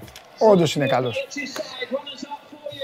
Τι γίνεται, πώς θα παίρνει, πώς θα. Να σου πω, πες λίγο ότι έλα, εντάξει, όλο μπάλα, μπάλα βγαίνει σε όλους εκεί, μιλάμε τα ίδια, λέμε. Πώς τα περνάτε εκεί, το πρωί τι γίνεται, τι κάνετε, το βράδυ που έχετε να φάτε, να πιείτε. Λίγη ζωή εκεί πώς είναι; Να πιούμε, τι να πιούμε; Αναψυκτικό και νερό. Σωστό για αυτό. Αναψυκτικό και νερό. Ε, είναι ένα ζήτημα οι αποστάσεις. Είναι πολύ μεγάλες οι αποστάσεις. Κάνουν τεράστια προσπάθεια οι διοργανωτές. Έχουν κάποια shuttle buses για να μεταφέρουν ακόμα και τον κόσμο με το που τελειώνει το, γη, το παιχνίδι στο γήπεδο σε επιμέρους γειτονιές ή σε ένα κέντρο συνάντησης των λεωφορείων και από εκεί να φύγουν για τις ε, γειτονιές τους. Τώρα το γειτονιά είναι τρόπος του λέγει, γιατί στην Τόχα δεν έχει γειτονιές, καταλαβαίνετε, είναι ναι. μόνο ουρανοξύσεις και λεωφόροι. Ε, οπότε υπάρχει ένα ζήτημα με αυτό, δηλαδή υπάρχει πάρα πολλοί κόσμος που μετακινείται με λεωφορεία. Το μετρό δεν είναι ακριβώς δίπλα στα περισσότερα από τα γήπεδα. Οπότε ο μόνος τρόπος είναι αυτά τα λεωφορεία ή διαφορετικά μεταξύ και περπάτημα ένα-δύο χιλιόμετρα μέχρι να μπεις στο γήπεδο. Γιατί ε, κλείνουν όλες τις περιμετρικές λεωφόρους για λόγους ασφαλεία για να υπάρχουν έλεγχοι και να μην υπάρχει συνοστισμός ε, και με τον κόσμο και με τα αυτοκίνητα. Από εκεί και πέρα είμαστε τυχεροί γιατί δεν κάνει πολύ ζέστη. Είναι πάρα πολύ διαχειρίσιμη η θερμοκρασία και το πρωί. Το βράδυ θέλει μια ζακετούλα και φυσικά είμαστε τυχεροί που ακόμα και ζέστη να είχε. Ζούμε αυτή τη γιορτή του Παγκόσμιου Ποδοσφαίρου. Δεν θα ήμασταν εδώ χωρίς τον ΟΠΑΠ. Ε, Μεγάλος χορηγός αποστολής ο ΟΠΑΠ με το Πάμε Στοίχημα για να δούμε πολύ περισσότερα παιχνίδια από αυτά που έχουμε δει και σίγουρα πολύ περισσότερα γκολ από αυτά που έχουμε δει με μοναδική εξαίρεση φυσικά το παιχνίδι της Αγγλίας με το Ιράν που εκεί είδαμε πραγματικά πλούσιο θέαμα από τις παιχταράδες του Γκάρετ Southgate. Πολύ ωραία το είπες, μπράβο, έβγε. Το, το, το παγκαλά, το, το παγκαλά. Συγκλονιστικά το έδεσες, συγκλονιστικά, συγκλονιστικά. Τι το, ο κόσμος ρωτάει τι τρώτε εκεί, τι είναι φαΐ. Γεια σου μεγάλη. Ο πίσω τι ήταν. Ε, ναι, αλλάξ, να αλλάξουμε θέμα, αλλάξουμε θέμα συζήτησης. Όχι. Εγώ, εγώ που λέω πάντα εδώ στον κόσμο μου, άντε παιδιά πάμε να φάμε τώρα και αυτά θα αλλάξω τέτοιο θέμα. Σαντουιτσάκια, τίποτα; Ε, Χαλίκια; Ε, τέτοια πράγματα. Να ξέρεις ότι ευτυχώς υπάρχει φαγητό στα media centers των γηπέδων, οπότε λύνεται από εκεί το πρόβλημα. Ναι. Το κακό είναι ότι εδώ την αντιθέσει με το Βερολίνο, που το ζήσαμε παρέα, δεν έχει πολλά τουρκικά. Ναι. Να έχουμε μια ασφάλεια στο φαγητό. Δηλαδή, ε, συνταγές κοντά στις δικές μας. Εδώ πέρα έχει πολύ spicy, ε, ε, λίγο πράγματα που είναι εκτός από τη δική μας κουλτούρα ε, προσωπικά δεν είμαι και ο πιο εύκολος άνθρωπος στο φαγητό, οπότε αποφεύγω κάποια πράγματα και πηγαίνω by the book. Πηγαίνω σε ό,τι πιο ασφαλές υπάρχει. Εντάξει, καλά κάνει γιατί είναι και πολλές ημέρες. Μην έχουμε και τίποτα και ψάχνουμε τον τρίγκα και δεν, μπορούμε να, δεν μπορεί να μπει κάμερα εκεί που θα είσαι. Λοιπόν, μάλιστα. Δεν, μπορεί, δεν βοηθάει η διοργάνωση. Δεν βοηθάει η διοργάνωση, το είπες μέχρι τώρα. Γκολ δεν βλέπουμε, οπότε δεν μπορούμε να κάνουμε συζήτηση. Είμαι ενάντια των ανοίγω σπέκουλες του αν ο Μέση κλάψει ή δεν κλάψει γιατί ένα μάτς έχασε. Έχει άλλα δύο παιχνίδια, άμα τα κερδίσει θα συνεχίσει. Οπότε ε, δεν υπάρχει αυτή τη στιγμή ούτε κανένας πεθαμένος για να κλάψουμε, ούτε υπάρχει κανένα δεδικασμένο ε, σίγουρο. Οπότε το μόνο που πρέπει να δούμε είναι αυτό που είπες. Να δούμε λίγο τους Ισπανούς, σε τι κατάσταση είναι συγκριτικά με το Euro, που άρχισαν να κλέβουν τις εντυπώσεις. Φαινόταν ρε παιδί μου στο Euro ότι είναι μια Ισπανία ε, αυθάδης, ότι είναι μια Ισπανία γρήγορη, αλλά δεν είναι έτοιμη να το πάρει. Έπεσε και πάνω στους, ε, έπεσε και πάνω στους ε, εφιάλτες, είπαμε χθες ποιοι είναι οι εφιάλτες, οι οποίοι τώρα δεν είναι εκεί και τελείωσε, πήγε στο καλό. Λοιπόν, το Βέλγιο εγώ το έχω σε εκτίμηση, το είπα και στο Τζάρλι, παρότι όλοι του έχουν αλλάξει τα φώτα και νομίζεις ότι είναι το καπί του Αγίου Αρτεμίου, τους ακούς να μιλάνε για το Βέλγιο και νομίζεις ότι μιλάνε για καμιά ομάδα που έχει το συγχωρεμένο το βουτσά επιθετικό που πήγε μπάλα στο κεφάλι του και πήγε γκολ. Τέλος πάντων. Ε, όχι, όχι, το Βέλγιο. Εντάξει, είναι πολλές φορές αυτό που συζητάμε. Βέβαια, δεν ξέρω αν αποτυπώνεται ακριβώς στο γήπεδο. Η ναι. φανέλα, ε, κάποια τέτοια πράγματα. Στι εθνικέ ομάδες η φανέλα δεν παίζει τόσο μεγάλο ρόλο, νομίζω, όσο παίζει στους συλλόγους. Ναι. Ε, από εκεί και πέρα θα πρέπει όμως οι Βέλγοι να αποδείξουν ότι ε, κάποια στιγμή πρέπει αυτή η καλή φουρνιά που διαθέτουν και το καλό ποδόσφαιρο που παίζουν τα τελευταία χρόνια να το μετατρέψουν σε κάτι. Στο παγκόσμιο κύπελο της Ρωσίας είχαν φτάσει μέχρι τα ημιτελικά. Τώρα πρέπει να πάνε ακόμα παρακάτω. Δηλαδή νομίζω ότι είναι μια ομάδα που με βάση το ταλέντο που έχει μπορεί να φτάσει σίγουρα μέχρι την τετράδα. Ναι. Με βάση και αυτά που έχουμε δει μέχρι τώρα από τους υπόλοιπους. Ναι, ναι, ναι. Ωραία.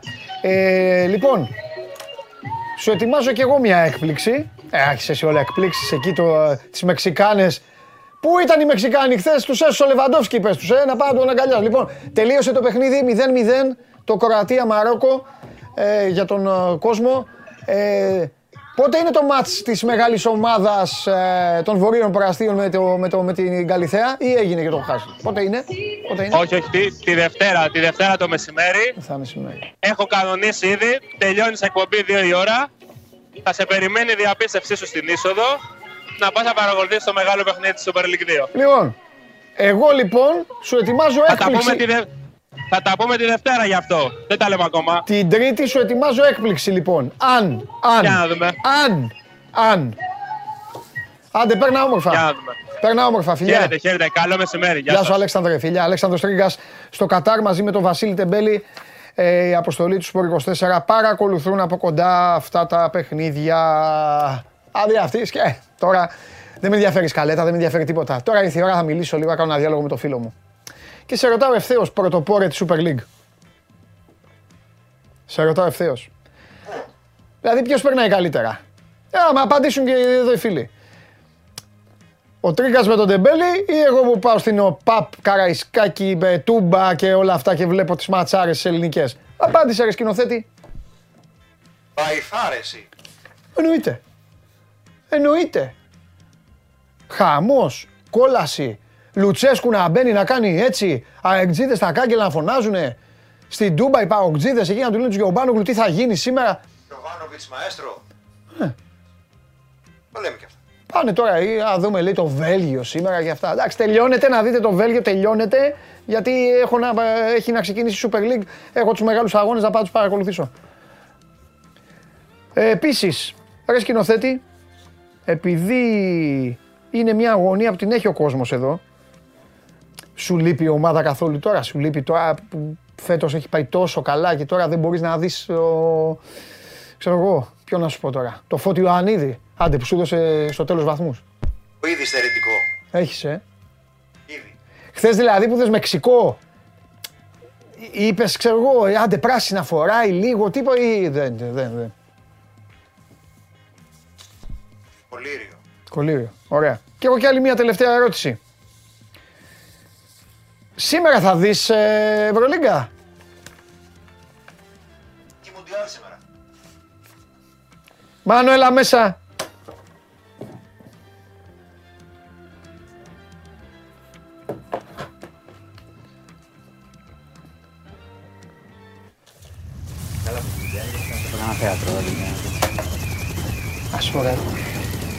Τώρα είναι, είναι, είναι αυτή η συμπεριφορά. Δικιά μου. Όχι, ρε δικιά σου. Εσύ δεν, θα, εσύ δεν θα το λύσεις ποτέ αυτό. Θα εγκατέλειψες εσύ ποτέ έτσι, θα γύριζες στην Ω, πλάτη της θα- ομάδα. Τι είναι, γιατί να γυρίσω; Θα δεις, του λέω, «Δε, και λέει, έχει μουντιάλ σήμερα. Είναι δυνατό. Ε, Σου λέω, άμα δεν είχε μουντιάλ θα Πάει έλεγε το μπάσκετ. Σειρά. Πάει το μπάσκετ. Το μπάσκετ που στήριξε, το μπάσκετ στα δύσκολα, το μπάσκετ αυτό. Κάτσε ρε Southgate. Ένα μάτς κέρδισες, κάτσε κάτω. Με έχεις τρελάνει. Λοιπόν, πάνε αυτά, ε. Πάει, τελείωσε. Έχει μουντιάλ σήμερα. Ε, ναι. Θα δει το βραδινό το μάτς. Εντάξει. Α, κάτσε να δει, Βέλγιο τέτοιο. Άμα ακούσεις όμως ότι στο λε- τελευταίο Είμαστε λεπτό, μπροστά, ναι, θα ε, μπει. μπροστά, ε, τάκ θα το γυρίσεις εκεί, ε. εκεί, τάκ θα κάνεις ένα. Α, ε, άνθρωπος είμαι. Μπορεί να Εντάξει, νικήσω. εντάξει σκηνοθέτη, Μάλιστα. έγινε. Εντάξει Ορίστε. σκηνοθέτη, εντάξει. Χωρίς ξύλο ομολόγησες. Φτάνουνε, φτάνουνε. Τα βγάλαμε τα συμπεράσματα. Ομολόγησες χωρίς ξύλο σκηνοθέτη. Τι γίνεται, Καλά, εσύ. εδώ. Είδα τους Κροάτες. Τα λεπόρια. Τα λεπόρια δεν λες τίποτα. Εκεί γυρίζουν την μπάλα μπροστά μπροστά. Μου θύμισε τη... που είχε πάει η εθνική αφού το πήραμε που πήγε στο Euro και τη γυρνάγαμε γύρω-γύρω. Ναι, ναι, ναι. ναι, Ένα στο- τέτοιο ήταν. Ναι, ναι, ναι. Λοιπόν, Για ε, λέγε. πάμε. Κυβωτός του κόσμου.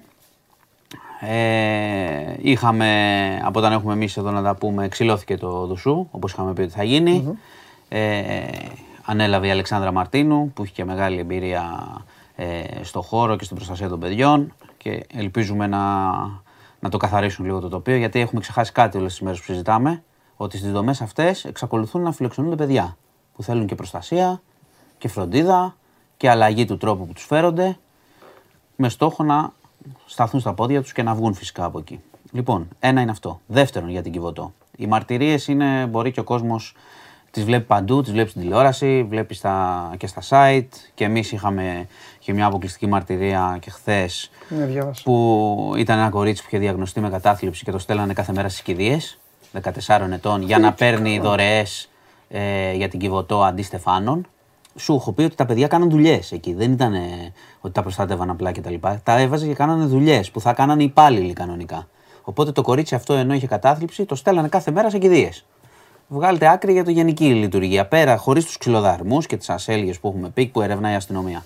Λοιπόν, το άλλο που έχω να πω και έχει πολύ μεγάλη ουσία είναι ότι η αρχή για το ξέπλυμα μαύρου χρήματος ανοίγει λογαριασμούς. Σίγουρα δεν θα γίνει κανένας έλεγχος οικονομικός. Αυτοί μπορεί ανοίγει, να έχουν πάρει τόσα λεφτά. Ανοίγει, ανοίγει λογαριασμούς τραπεζικούς του επικεφαλής, συγγενών και όσων εμπλέκονται και στο δουσού. Και θα δούμε λοιπόν πού πήγαιναν τα, τα χρήματα, διότι πέρα από τα, το ότι έπαιρνε κρατικά, σου θύμισα ότι το Υπουργείο Οικονομικών το Σάββατο είπε κόβουμε την κρατική επιχορήγηση που ήταν να πάρουν φέτος. Αυτά όμως είναι τα λεφτά που ανεβαίνουν στη διάβια και τα ξέρουμε και θα είναι ένα ποσό. Ναι. Υπάρχουν τα λεφτά που έδιναν όλοι.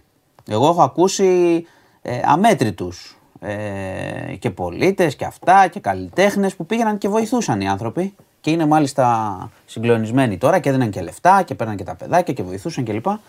Τα, αυτά τα λεφτά που πήγαιναν, πού είναι, τι έχουν γίνει. Είναι εδώ, έχουν γίνει σπίτια, έχουν πάει αλλού, θα τα βρουν. Οπότε είναι ένα δεύτερο ε, έτσι, πεδίο έρευνας της αστυνομίας. Προς το παρόν δεν έχουμε κάτι, στο έλεγα, δεν έχουμε κάτι σε δίωξη, σε οτιδήποτε, σε σύλληψη κλπ. Η έρευνα συνεχίζεται και τα έχει. Η αστυνομία προχωράει και η δικαιοσύνη προχωράνε προσεκτικά για να είναι δεμένα τα πράγματα όπως έχουμε πει κάθε φορά. Διότι κάθε φορά που γίνεται κάτι τέτοιο και είναι και σοκαριστικό, όλοι βιάζονται αυτό, πιάσε, κάνε κτλ. Το θέμα είναι να είναι δεμένες οι υποθέσεις. Λοιπόν, Πάμε από την Κιβωτό, πάμε Υπάρχει μια ιστορία που εμένα αυτά, αυτές οι ιστορίες πάντα με εξοργίζουν περισσότερο απ' όλα. Είναι μια ιστορία ε, τροχαίου ατυχήματος με εγκατάλειψη, το οποίο... Ε, ατύχημα, ε; Ναι, ατύχημα αλλά μετά έγκλημα. Όταν φύγεις, μετατρέπεσαι σε εγκληματία ναι, όταν τον αφήσεις τον άλλον. Ατύχημα, όχι δυστύχημα. Ατύχημα, ατύχημα. ατύχημα, δεν είπα δυστύχημα. Ναι, δεν είπες, ρε παιδάκι μου. Ατύχημα. Λοιπόν, πάμε στις λεπτομέρειες. Είναι ξημερώματα Δευτέρα προς Τρίτη. Ένα αυτοκίνητο παρέσυρε στην Καμάρα μια κοπέλα 21 ετών. Στην Καμάρα. Ναι. στο κέντρο, μέ, μέ, μέσα εκεί. 21 ετών τη νύχτα. Ώρα; Νύχτα, Δευτέρα προς ξημέρωμα. Ναι, μπορεί να μην έχει ναι. Τη χτύ... Πρόσεξε, τη χτύπησε και μετά έκανε, ε, έπεσε και σε παρκαρισμένα. Προφανώς θα ήταν σε Α, μεταχύτητα. Ήτανε... Τη χτύπησε και μετά έκανε αναστροφή για να φύγει και την ξαναχτύπησε. Δύο φορές. Και έφυγε μετά. Τι λες, Αυτό που σου λέω. Έφυγε. Η κοπέλα είναι σε κρίσιμη κατάσταση, το κορίτσι. Δίνει μάχη για τη ζωή της. Α, οπότε μπορεί να γίνει. Και είναι, πο- πολύ, είναι πολύ άσχημα. Χτύπα ξύλο, αλλά τη χτύπησε δύο φορές. Ξαφανίστηκε. Η αστυνομία έχει ταυτοποιήσει το αυτοκίνητο, προσοχή. Βρήκαν, γιατί ο τύπος αφαίρεσε τις πινακίδες και έφυγε. Το βρήκαν τα μάξι, χωρίς πινακίδες. Αλλά προσέξτε, έχουν ταυτοποιήσει την, την ιδιοκτησία του αυτοκινήτου. Θέλει λίγο προσοχή εδώ. Είναι η ιδιοκτησία, γιατί μπορεί να είναι κλεμμένο. Μπορεί να είναι οτιδήποτε. ναι, αυτό το ερευνούμε. Δεν έχουν ταυτοποιήσει ακόμα τον, ε, τον άνθρωπο που έκανε αυτό το πράγμα, γιατί σου ξαναλέω, μέχρι. Στην Α, πρώτη... τον βρήκαν τον ιδιοκτήτη και λέει ιδιοκτήτης εγώ παιδιά. Όχι, όχι, όχι. ξέρουν μόνο το αυτοκίνητο και ψάχνουν, ερευνούν, δεν έχουν βρει ακόμα κάποιο άτομο σε σχέση είτε με το αυτοκίνητο είτε τον οδηγό. Αυτό Μα λέω. βρεις το αμάξι, βρεις... Α, ε, δεν έχουν βρει κάποιον ακόμα. Δεν έχουν πινακίδες. Δεν είχε πινακίδες, είχαν αφαιρεθεί. Ναι, το, αυτό σου λέω. Είχαν αφαιρεθεί. Το αμάξι βρέθηκε. Υπάρχει και, υπάρχουν και εικόνες. Έχουν βρει σε μια πλαγιά. Ναι, και είχαν σε πλαγιά. Το είχαν παρατήσει μετά. Το έχει παρατήσει αυτός που το έκανε. Γι' αυτό ξαναλέω. Υπάρχει ατύχημα μέχρι τη στιγμή που γίνεται και από εκεί και πέρα έχουμε μόνο εγκληματική ενέργεια. Δεύτερο χτύπημα και εγκατάλειψη. Θα βρεθεί βέβαια. Δεν υπάρχει περίπτωση να, να γλιτώσει. Λοιπόν, ε, είχαμε κάτι ακόμα. Είχαμε μια ε, σοβαρή καταγγελία ε, σε, σε τρόλεϊ στο Ζάπιο έγινε αυτό. Πάλι ξημερώματα. Έγινε πριν λίγες μέρες, αλλά τώρα έγινε, έγινε γνωστό. Σάβα, ξημερώματα Σαββάτου σε τρόλεϊ μέσα στο Ζάπιο το πρωί. Ναι. Ε, ήταν μια 14χρονη Πολωνή και της επιτέθηκε ένας 30χρονο γαλλικής καταγωγής. Άρχισε. Το λέει. Ήταν άδειο, μόνο οδηγός και αυτή πίσω. Ε, τις, αρχικά λεκτικά το κορίτσι αντέδρασε, μετά τη χτύπησε κιόλας και τη θόπευσε. Σταμάτησε ο οδηγός το όχημα, πήρε αστυνομία, τον βουτήξανε κατευθείαν. Εντάξει, και κατηγορείται για γενετή σχέση. Ε, βέβαια. Ο άνθρωπος έκανε το αυτονόητο. Λοιπόν, είχαμε σεισμό στην Τουρκία 5,9 ρίχτερ. Τι περιβόλησες εσύ. Τι να σου πω. Όχι, δεν τα περιμένω αυτά που μου λες. Ε, πλέον ούτε δηλαδή. εγώ. Ρε παιδί μου, Εγώ τα έχω και κάθε μέρα. αυτό σου ασχολούμαι λέω. Πλέον δηλαδή βάζεις γκολ με όλους τους τρόπους. Είσαι Ιμπραήμοβιτς δύο φορές. Ναι. Δηλαδή, ε, να έρθει να μου πεις: Λοιπόν, ξεκαθάρισμα λογαριασμών χθες στο τάδε περιοχή, πυροβολήθηκε ο τάδε. Θα είμαι έτσι. Αν μου πεις: Έγινε κλοπή στην πολυκατοικία αυτή, τους πιάσαν. Θα είμαι έτσι.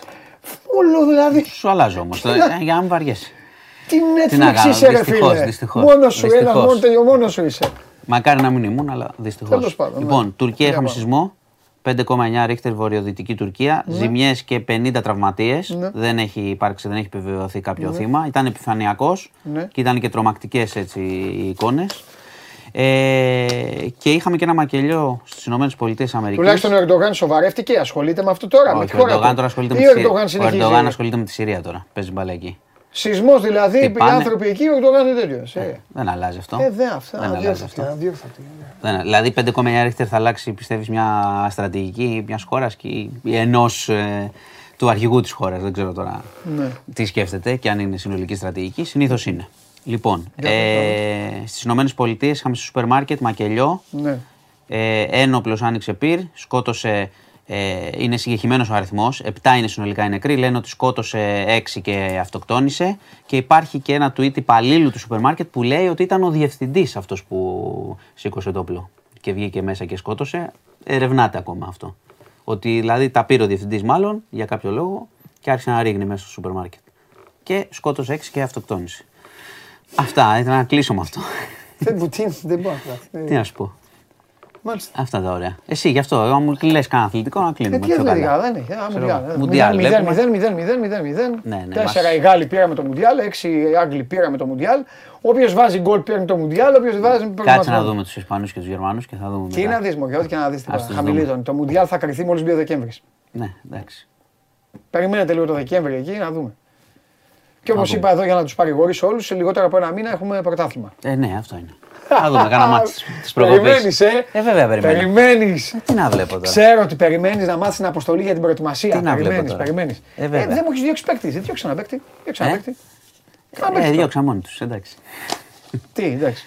Δεν θα τον έλεγες στον Βρυσάλικο ποτέ, ε; Ε, πιο μετά θα τον έλεγα κάποια στιγμή. Εντάξει, αφού εντάξει, το παιδί, ε, όχι- όχι από θέμα ικανότητων, αφού δεν γινόταν. Εντάξει. Ναι. Από θέμα κατάσταση. Καλά και για τις ικανότητες πλέον μην οργίζεσαι. Εντάξει, οκ. Είχε αρχίσει. Θα τον άφηνε ο Τσόλο να φύγει άμα ήταν ε, ακόμα Ναι, ναι. καλά. Ε, υποτίθεται ότι όταν παίζει ένα πιο καλό πρωτάθλημα μπορείς ένα υποδέστερο να παίξεις λίγο καλύτερα. Τέλος Αλλά δεν μπορεί καθόλου μάλλον. Για να δούμε. Οπότε μου διώξανε, δεν λέω, θα επανέλθω. Έτσι. Φιλιά. Γεια σας. Πάρτε καπάκι μετά τον Μάνο Χωριανόπουλο, μετά τον Μάνο Χωριανόπουλο που περιμένει να δει τι θα ανακοινώσει ο Μίτσελ. Να πάμε στον ε, Κώστα Γουλή, επαναλαμβάνω, Μαρόκο, Κροατία. Προηγουμένως είπα Κροατία, Μαρόκο. Δεν ξέρω ποιος ήταν γηπεδούχος, δεν είχε σημασία. Ξέρετε γιατί δεν έχει σημασία; Γιατί παίξανε κανένα εκατοστάρι λεπτά και τη χαρά του αθλήματος δεν την είδαν. Ποια είναι η χαρά του αθλήματος; Να μπαίνει γκολ. Ο Κώστας ο Γουλής τη χαρά του αθλήματος την έχει δει κάμποσες φορές φέτος.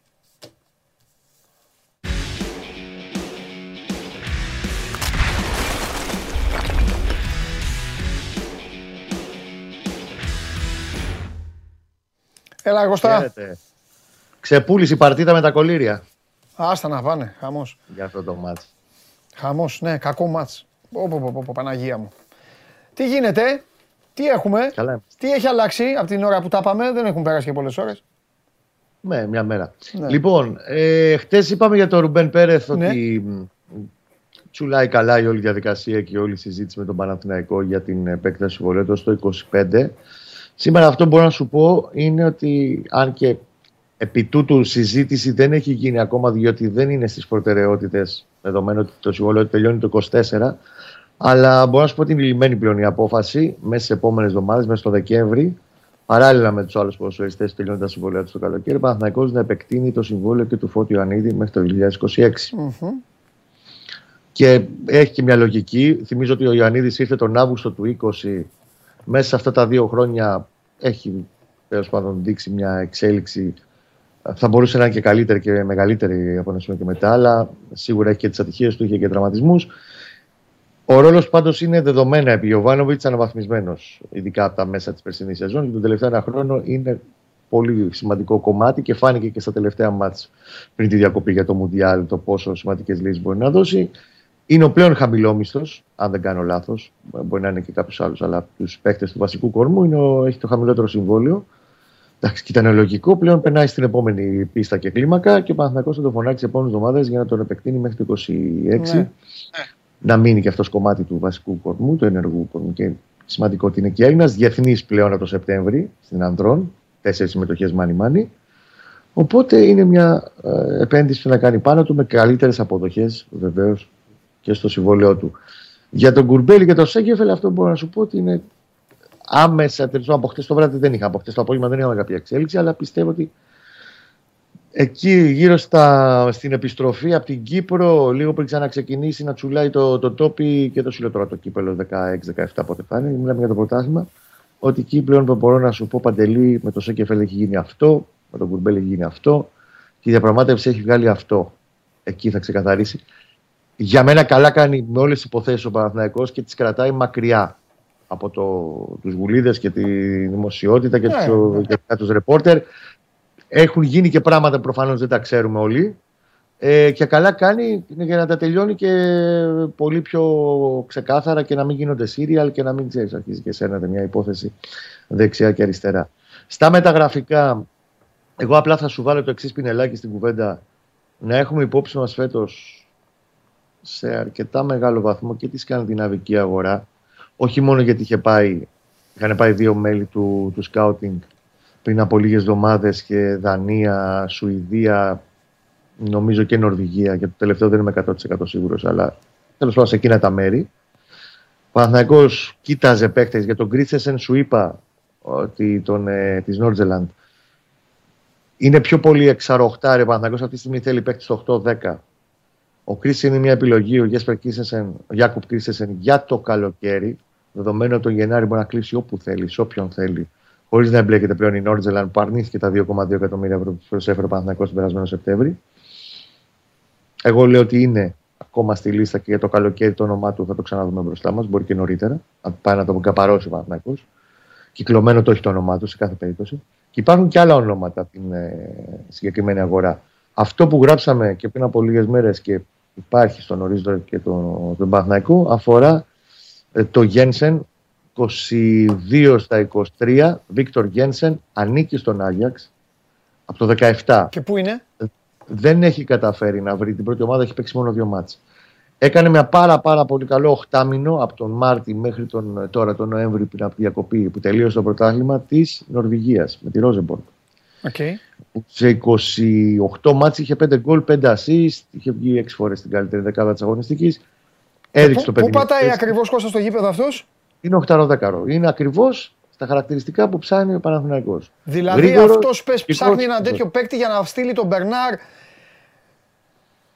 ή να έχει τον Μπερνάρ εναλλακτική στα άκρα όποτε χρειαστεί, όπως χρειάστηκε τώρα με τον Παλάσιος. Ναι. Την τελευταία θυμάσαι, είναι έχει και backup η Α, είναι, είναι έξω αυτός και να. Ναι. Α, ε, έχει κάρτες. Έχει ε, ξέρω εγώ, ένα μικρό, μια ενόχληση χάνει ένα-δυο μάτς.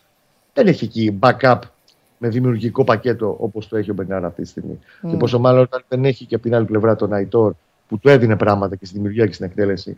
Και γενικά, όπως είχαμε συζητήσει και στα σώσματα του πρώτου γύρου, μαζεύονται, περιορίζονται οι επιλογές από τη μέση και μπροστά. Οπότε εκεί χρειάζεται ενίσχυση, στο δημιουργικό κομμάτι, με ένα παίχτη που θα του δώσει αυτά τα χαρακτηριστικά και ένα εξτρέμ που θα πάρει, επιχειρήσεις τέλος πάντων, γιατί δεν ξέρω πόσο εύκολο είναι, να μπει στα παπούτσια, για βασικός όμως, του Αϊτόρ, που το παιδί δεν θα ξαναπέξει. Φέτος έχει λόγω του ναι, ναι. τραυματισμού του χέρι. Το Γένσεν πάντως ξέρουμε, πληροφορίες που είχαμε από την Νορβηγία, ότι τον έχουν τσεκάρει, έχουν ναι. ψάξει λίγο το στάτους ο Παναθηναϊκός. Στη Ρόζεμπορκ δεν θα μείνει. Δανεικός ήταν από τον Άγιαξ. Ουσιαστικά ε, συμβολέχει το τέλος του, του 22, αλλά το πρωτάθλημα έχει τελειώσει στην Νορβηγία τώρα και μετά το Μουντιάλ αργού να ξεκινήσουν. Τη Μάρτη ξεκινάει το πρωτάθλημα τους, όπως και πέρσι. Έχει κάνει μια καλή σεζόν. Τον έχουν δει αρκετές φορές στο Παναθηναϊκό mm. και είναι το όνομα του ένα από αυτά που έχουν κυκλωμένα στη λίστα τους για το δημιουργικό χαφ. Ο Άγιαξ, επειδή το παιδί, OK, okay, δεν είναι ακόμα προφανώς θεωρούν στην, ε, στον ΕΑΝΤΑ ε, τέτοιο επίπεδο για να μπει στο rotation της ε, ανδρικής ομάδας. Έχει παίξει μόνο δύο ματς, έχει πολλά μάτς, πάρα πολλά με την Under 21, αλλά δεν λέει, είναι μεγάλη διαφορά από το ένα με τ' άλλο. Είναι σε mood ο Άγιαξ, το συμβόλαιο του είναι στο 24 εκεί, να τον δώσει ε, δανεικό με οψιόν αγοράς για το καλοκαίρι του 23.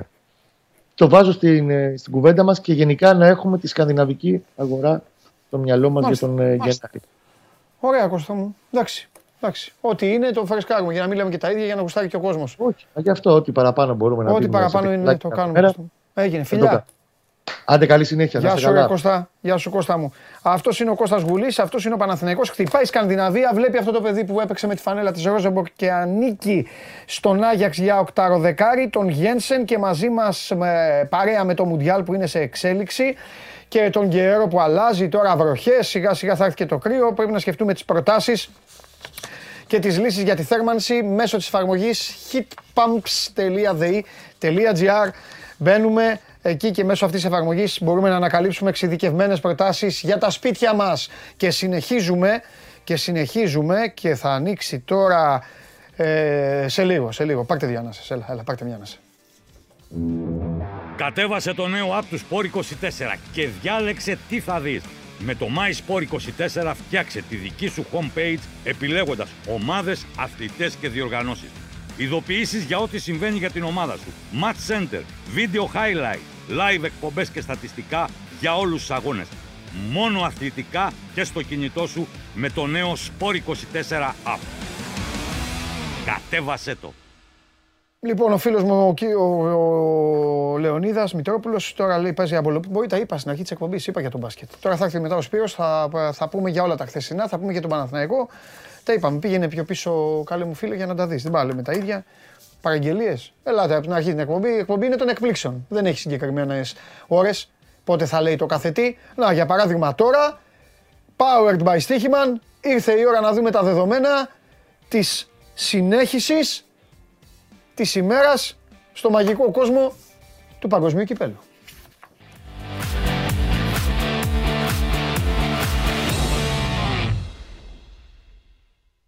Λοιπόν... Ξέρω γιατί με φαίνεις κάθε μέρα. Χαίρονται για μπάσκετ. Ο φίλος μου Δελικάρης. Ε, Δελικάρη, άλλαξε, βάλε το όνομά σου.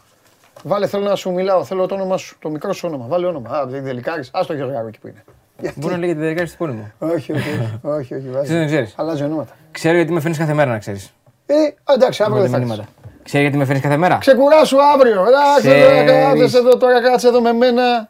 Κάνω πόλεμο στην εκπομπή σου. Ξέρω γιατί κάνεις, ε. με φέρνεις κάθε μέρα. Θέλεις να με ζαχαρώσεις; Ναι, ζαχαρώσω. Εγώ. Εννοείται. Ναι, με φέρνεις τώρα κάθε μέρα. Κάνεις ναι. τον καλό απέναντί μου. Ναι. Θέλω, τώρα... Το στόχο περιμένω. Ναι. Για να τον παραδεχτώ δηλαδή. Για να αποχωρήσω από την πρωινή εκπομπή. Βεβαίως. Και να έρχομαι μόνο εδώ πέρα. Ναι. Αυτό δεν θέλεις. Ναι. Αφού μου το πει. Κάποια στιγμή θα γυρίσει σε μένα. Έτσι δεν είπες. Ναι. Τώρα με φέρνει κάθε μέρα. Με να με γλυκάνεις. Με εκνευρίζει που μετά από την αρχισυνταξία στο Βλαχόπουλο, με ναι. εκνευρίζει πάρα πολύ, που τώρα μου μπήκες και τέτοιο. Βέβαια, εντάξει, ε, είσαι μπροστά. Είσαι μπροστά, οπότε βγαίνεις, οπότε μαλακώνω. Ναι, Έτσι και ήσουνα. Αρχισυνταξία πάλι. Πίσω και σε αυτό, πίσω. Είχαμε τελειώσει να ξέρεις. Θα είχαμε γίνει μαλλιοκούβαρα. Μάλλον μαλλιοκούβαρα. Κούβαρα. Θα είχαμε γίνει. Ναι. Εσύ μια ε, χαρά. Ε, θα με, εδώ θα είχα συνέχεια. Λοιπόν, Κάνε μια αίτηση. Τι γίνεται; Κάνε ένα έτοιμο που λέει. Αχ. Πώς είμαστε; Έχει κορυφαίο δεν είναι Μάρκο πλέον. Ορίστε. Βέβαια. έξω. Δεν είναι Μάρκο, κορυφαίο. Ναι, ναι. Κάθεται εκεί, παρακολουθεί. Και δικό μας αρχισυντάκτη. Συγκλονιστικός. Και δικό και δικός μας. Ναι. Παραγωγός. Και παραγωγός και αρχισυντάκτη σε όλα. Σε όλα. Θα κάνει όλα. Θα κάνει όλα. Όντως θα κάνει όλα. Λοιπόν, πάμε λίγο μαζί με τον Στίχημαν να δούμε λίγο τι, θα, τι ναι, θα δούμε. Να, δούμε, να, να, δούμε, να εστιάσουμε κάπου. Ναι, ναι, να δούμε κάποια στοιχεία που έχουν ναι. πολύ ενδιαφέρον. Ε, να ξεκινήσουμε το παιχνίδι των τρεις. Τη Γερμανία δηλαδή. Παγκίτησε. Ότι ο κύριος Μίλλερ. Ναι. Να σου πω κάτι. Ναι. Από το 2010 και μετά, ναι. όταν λες ένα όνομα Εθνική Γερμανίας, είναι ο Μίλλερ. Ναι. Και Bayern. Και Bayern, ναι, σωστά. Ναι, αλλά ναι, επειδή μιλάμε για το Μουντιάλ τώρα, ο Μίλλερ είναι. Λοιπόν, μετά το 2010 λοιπόν, ο Μίλλερ έχει τα περισσότερα γκολ, 10, και ταυτόχρονα τις περισσότερες assist, 6, στα παγκόσμια κύπελα. Ναι. Ο ε, συμπατριώτης του Κλόζε είναι στην κορυφή γενικά και ακολουθεί το φαινόμενο ο Ρονάλντο. Ο κανονικός Ρονάλντο. Κανονικός. Ο ένας και μοναδικός. Πάμε στο επόμενο. Ναι. Λοιπόν, αυτό είναι ένα πολύ ωραίο στοιχείο γιατί έχουμε, δηλαδή από χθες, μας έχει πάει όλη την ώρα με τα 0-0. Ε, ναι. δεν, έχουμε πάρει, δεν έχουμε σηκώσει κεφάλι. Έχουμε μια ελπίδα τώρα με τη Γερμανία. Λοιπόν, κανένα λοιπόν από τα τελευταία 50 μάτια της Γερμανίας σε Μουντιάλ δεν έχει λήξει χωρίς τέρματα. Το μεγαλύτερο σερί στην ιστορία του τουρνουά. Η τελευταία λευκή ισοπαλία των Γερμανών ήταν απέναντι στο Μεξικό στους προημιτελικούς του 1986. Άρα τα πάντσερ θα μας δικαιώσουν σήμερα. Θα βάλουν κάνα γκολ. Και φοβερή. ε, ε, ε, ε, ανοίξτε Φωτογραφία, λίγο. εσύ, Ε, ε, ναι. αυτές τις φωτογραφίες θα μου τις λες εσύ όμως. Γιατί εγώ είμαι. δεν έχω Μπρέμε, ιδέα. Ναι. ο άλλος από πίσω είναι ο ψηλός, αυτός το, το αμυντικός που είχαν, το μουλάρι αυτό. Ο δεξιά είναι ο Στήλικε με το μουστάκι. Ε, Ο Σουμάχερ και, είναι το- τερματοφύλακας. Και τερματοφύλακας ο Σουμάχερ, ναι. Και Σουμάχερ τερματοφύλακας. Καλή Που δουλειά. τότε τερματοφύλακες, παιδιά, οι τερματοφύλακες τους φτιάχναν οι εταιρείες αυτά τα τσαντάκια. τα δερμάτινα τσαντάκια. Είχαν τσαντάκι και μέσα βάζανε τα, τίποτα. το νερό, Ε, το τους, νερό έτσι, τους, και τα ναι. γάντια τους και αυτά. Τι ωραία ήταν αυτά. Για πάμε. Ωραίες εποχές. πάμε. Λοιπόν, πάμε στο επόμενο. Οχ! Βλέπουμε Λουίς Ενρίκε, Ναι. ο οποίος είναι ο προπονητής της Εθνικής Ισπανίας και έχει αγωνιστεί 12 φορές σε Ναι, Μουντιάλ.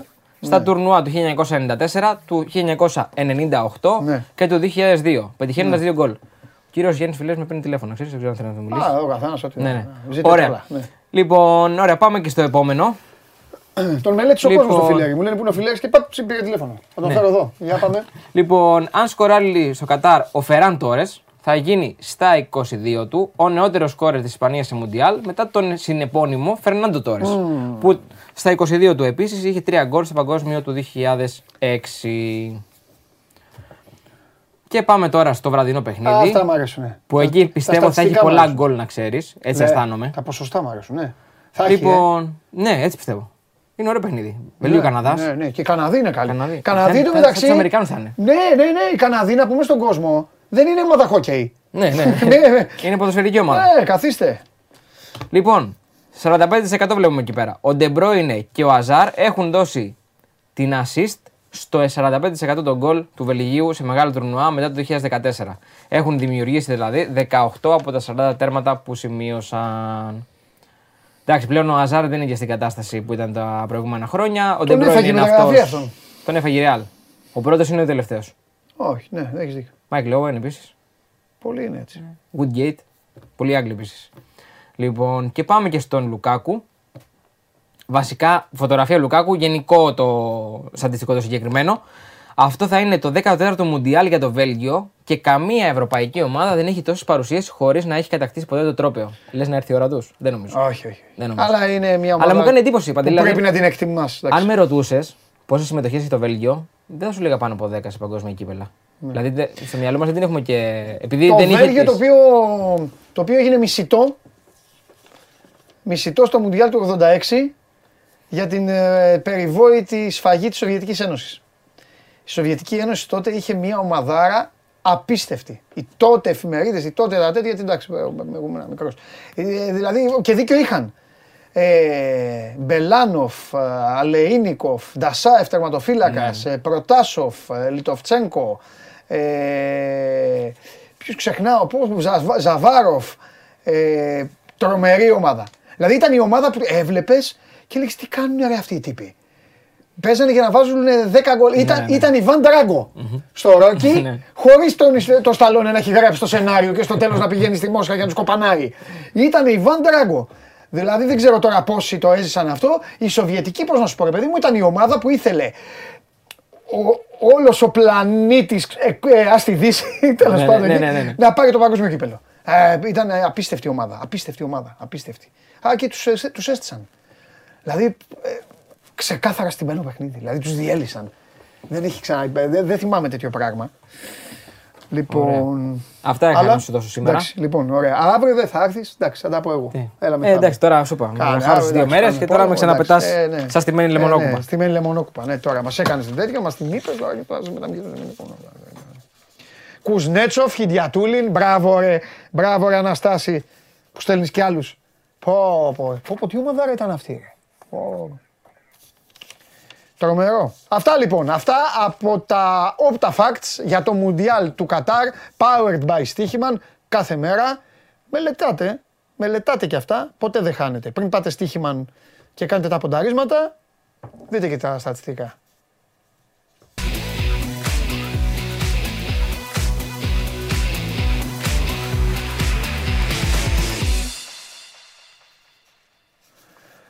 Λοιπόν, α, αυτά και επειδή τώρα οι φίλοι μου όλοι έχουν απαιτήσει μπάσκετ, τον, τον είπα τον Ντομπροβόλσκι νομίζω Αναστάση μου, τον είπα. Λοιπόν, ένας φίλος. Ε, έρχεται το καβαλιαράτο να πούμε για το τι έγινε χθες στην Ευρωλίγκα και για τον Παναθηναϊκό. Παντέλη, λέει γνώμη για Μπέλιγχαμ. Τον θες στο Anfield; Τι τον θέλω. Ο πρώτος μας στόχος είναι. Όχι τώρα. Όχι τώρα επειδή έπαιξε πρωταγωνιστική. Δεν διαβάζετε. Ο πρώτος στόχος είναι ο Μπέλιγχαμ. Μπέλιγχαμ και Ντέκλαν Ράι. Μαζί. Να ενισχύσουμε τα χαφ. Άξιο ο Φαμπίνιο τώρα είναι 29 χρονών. Έχει παίξει το Μουντιάλ, θέλει να πάει και το Μουντιάλ. Θα γυρίσει, ήταν ξεζουμισμένος. Τιάγκο Αλκάνταρα παίζει πέντε μάτς. Στο πέμπτο μάτς αρχίζει να κουτσένει. Ζητάει αλλαγή. Χέντερσον, εντάξει, πόσο, τον έκανε παίκτη κλοπ. Από τέτοιο, από εργάτη τον έκανε παίκτη. Και έχουμε και τους πιτσιρικάδες. Όπως έφυγε ο Σακύρη, τώρα θα φύγει ο Τσάμπερλεϊν. Μου έχει λείψει να λέω για την ομάδα. Είναι αλήθεια. Με φάγατε με τη Super League σας και με τα Μουντιάλ σας. Με έχετε καταστρέψει. Πάμε και χάλια το μεταξύ. Χάλια. Χάλια δεν πάμε. Χάλια. Πάμε το Champions League.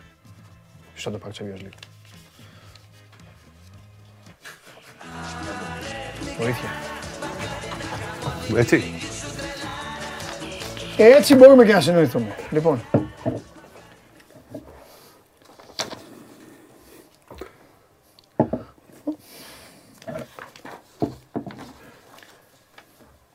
Μη φοβάσαι. Έχω προλάβει, έχω ξεσπάσει, έχω πει στον κόσμο. Θέλω να πω και εγώ για Ολυμπιακό όμω. Όντως. Ναι, ναι, θέλω να πω. Α, μπράβο, με χαροποιεί ιδιαίτερα. Θέλω να πω και θέλω να, να είναι το τρίλεπτο το σοβαρό. Τα άλλα μπορώ να πούμε για NBA, για, NBA, λέω, για, για Μουντιάλ, ό,τι θέλεις. Εγώ μόνο σοβαρά θέλω. Ε, καλά, Α, για, αυτά που λέγαμε τα πέναλτι και τέτοια ήταν. Ήθελες να κάνεις το ναι. σου, ναι. Που, που, έτσι όπως το είδα, πράγματι πίστευα ότι είναι πέναλτι γιατί νόμιζα ότι η μπάλα πήγαινε προς το τέρμα.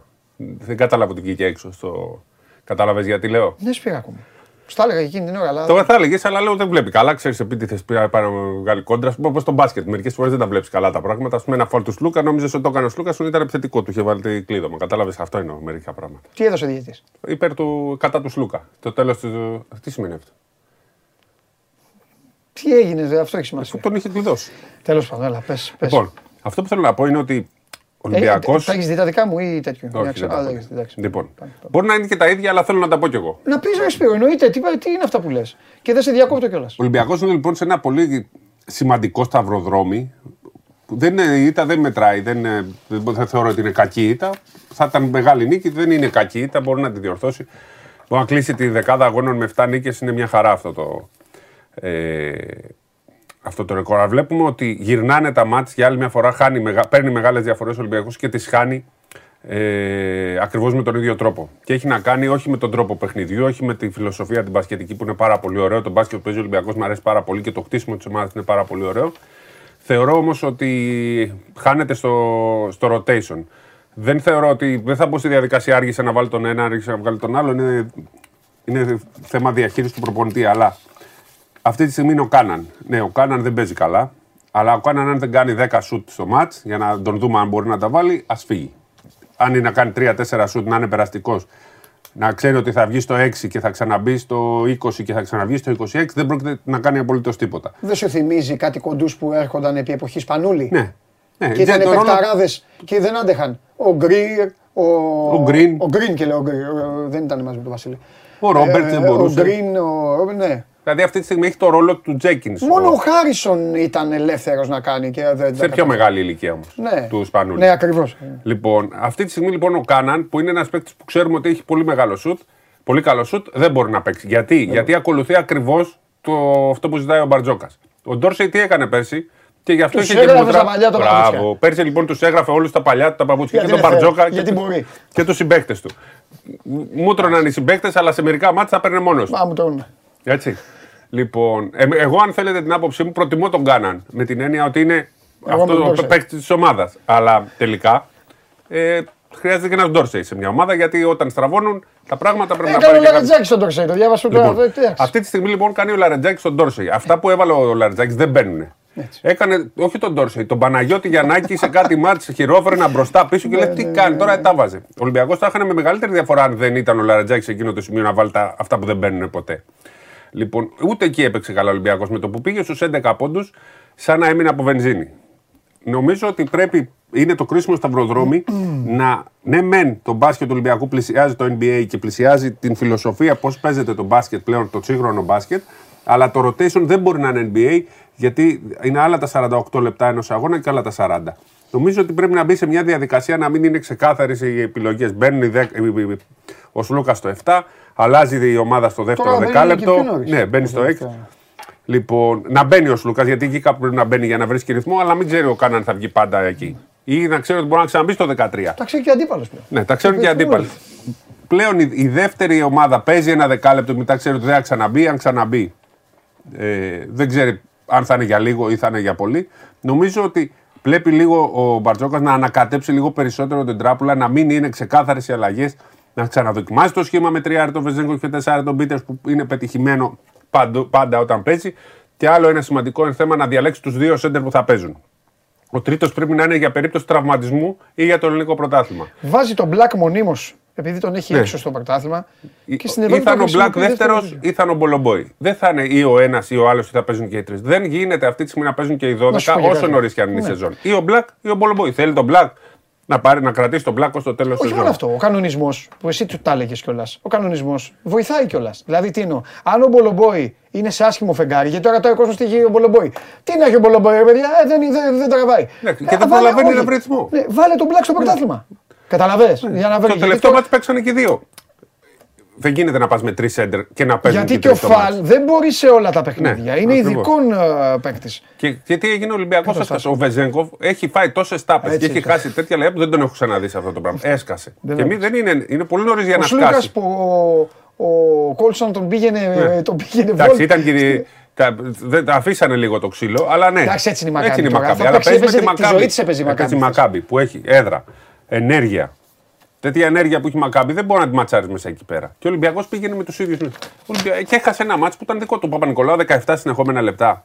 Ναι. Δεν έπαιζε στα καλά. Δεν μπορεί να παίξει κανένα παίξει 17 συνεχόμενα λεπτά. Πρέπει λοιπόν λίγο. Ο Μακίσικ έχει Έπαιζε αχρηστευτεί αυτή. ο, ο, στην εθνική. Με Ναι, Ιτούδη. στην εθνική. Μόνο ο Παπα-Νικολάου το έχει κάνει και πέρυσι με Ολυμπιακό. Αλλά και αυτός κάποια στιγμή θα Κλάταρε, σκάσει. τώρα ρε του παιδί βγει μου, ναι. μπάλα στο τέλος. Χθες Κάποια στιγμή- κλάτα- Κλάταρο Παπα-Νικολάου. Κλάταρος Λούκας. Ο Κλάταρο Βεζέγκοφ, Βεζέγκοφ. ναι. Ο Βεζέγκοφ κλάταρε. Εντελώς δεν έχω ξαναδεί Ναι. τόσο Προ- κλαταρισμένο. Προχωράμε.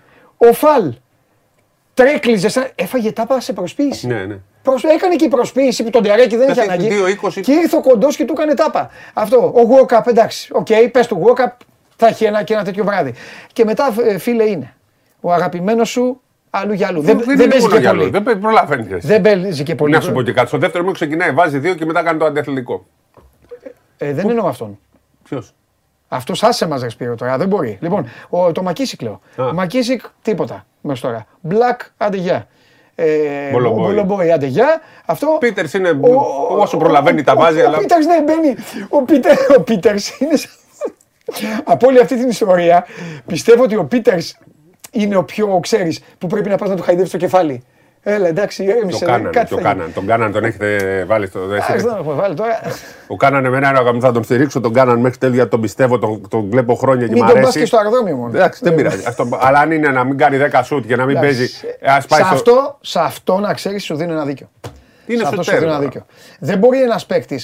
Έχουν περάσει παικταράδες και παικταράδες. Και καλοί παίκτες. Και λέγαν όλοι, θυμάσαι. Εντάξει, τώρα ναι, αλλά ο Βασίλης που παίζει και είναι έτσι. Ωραία.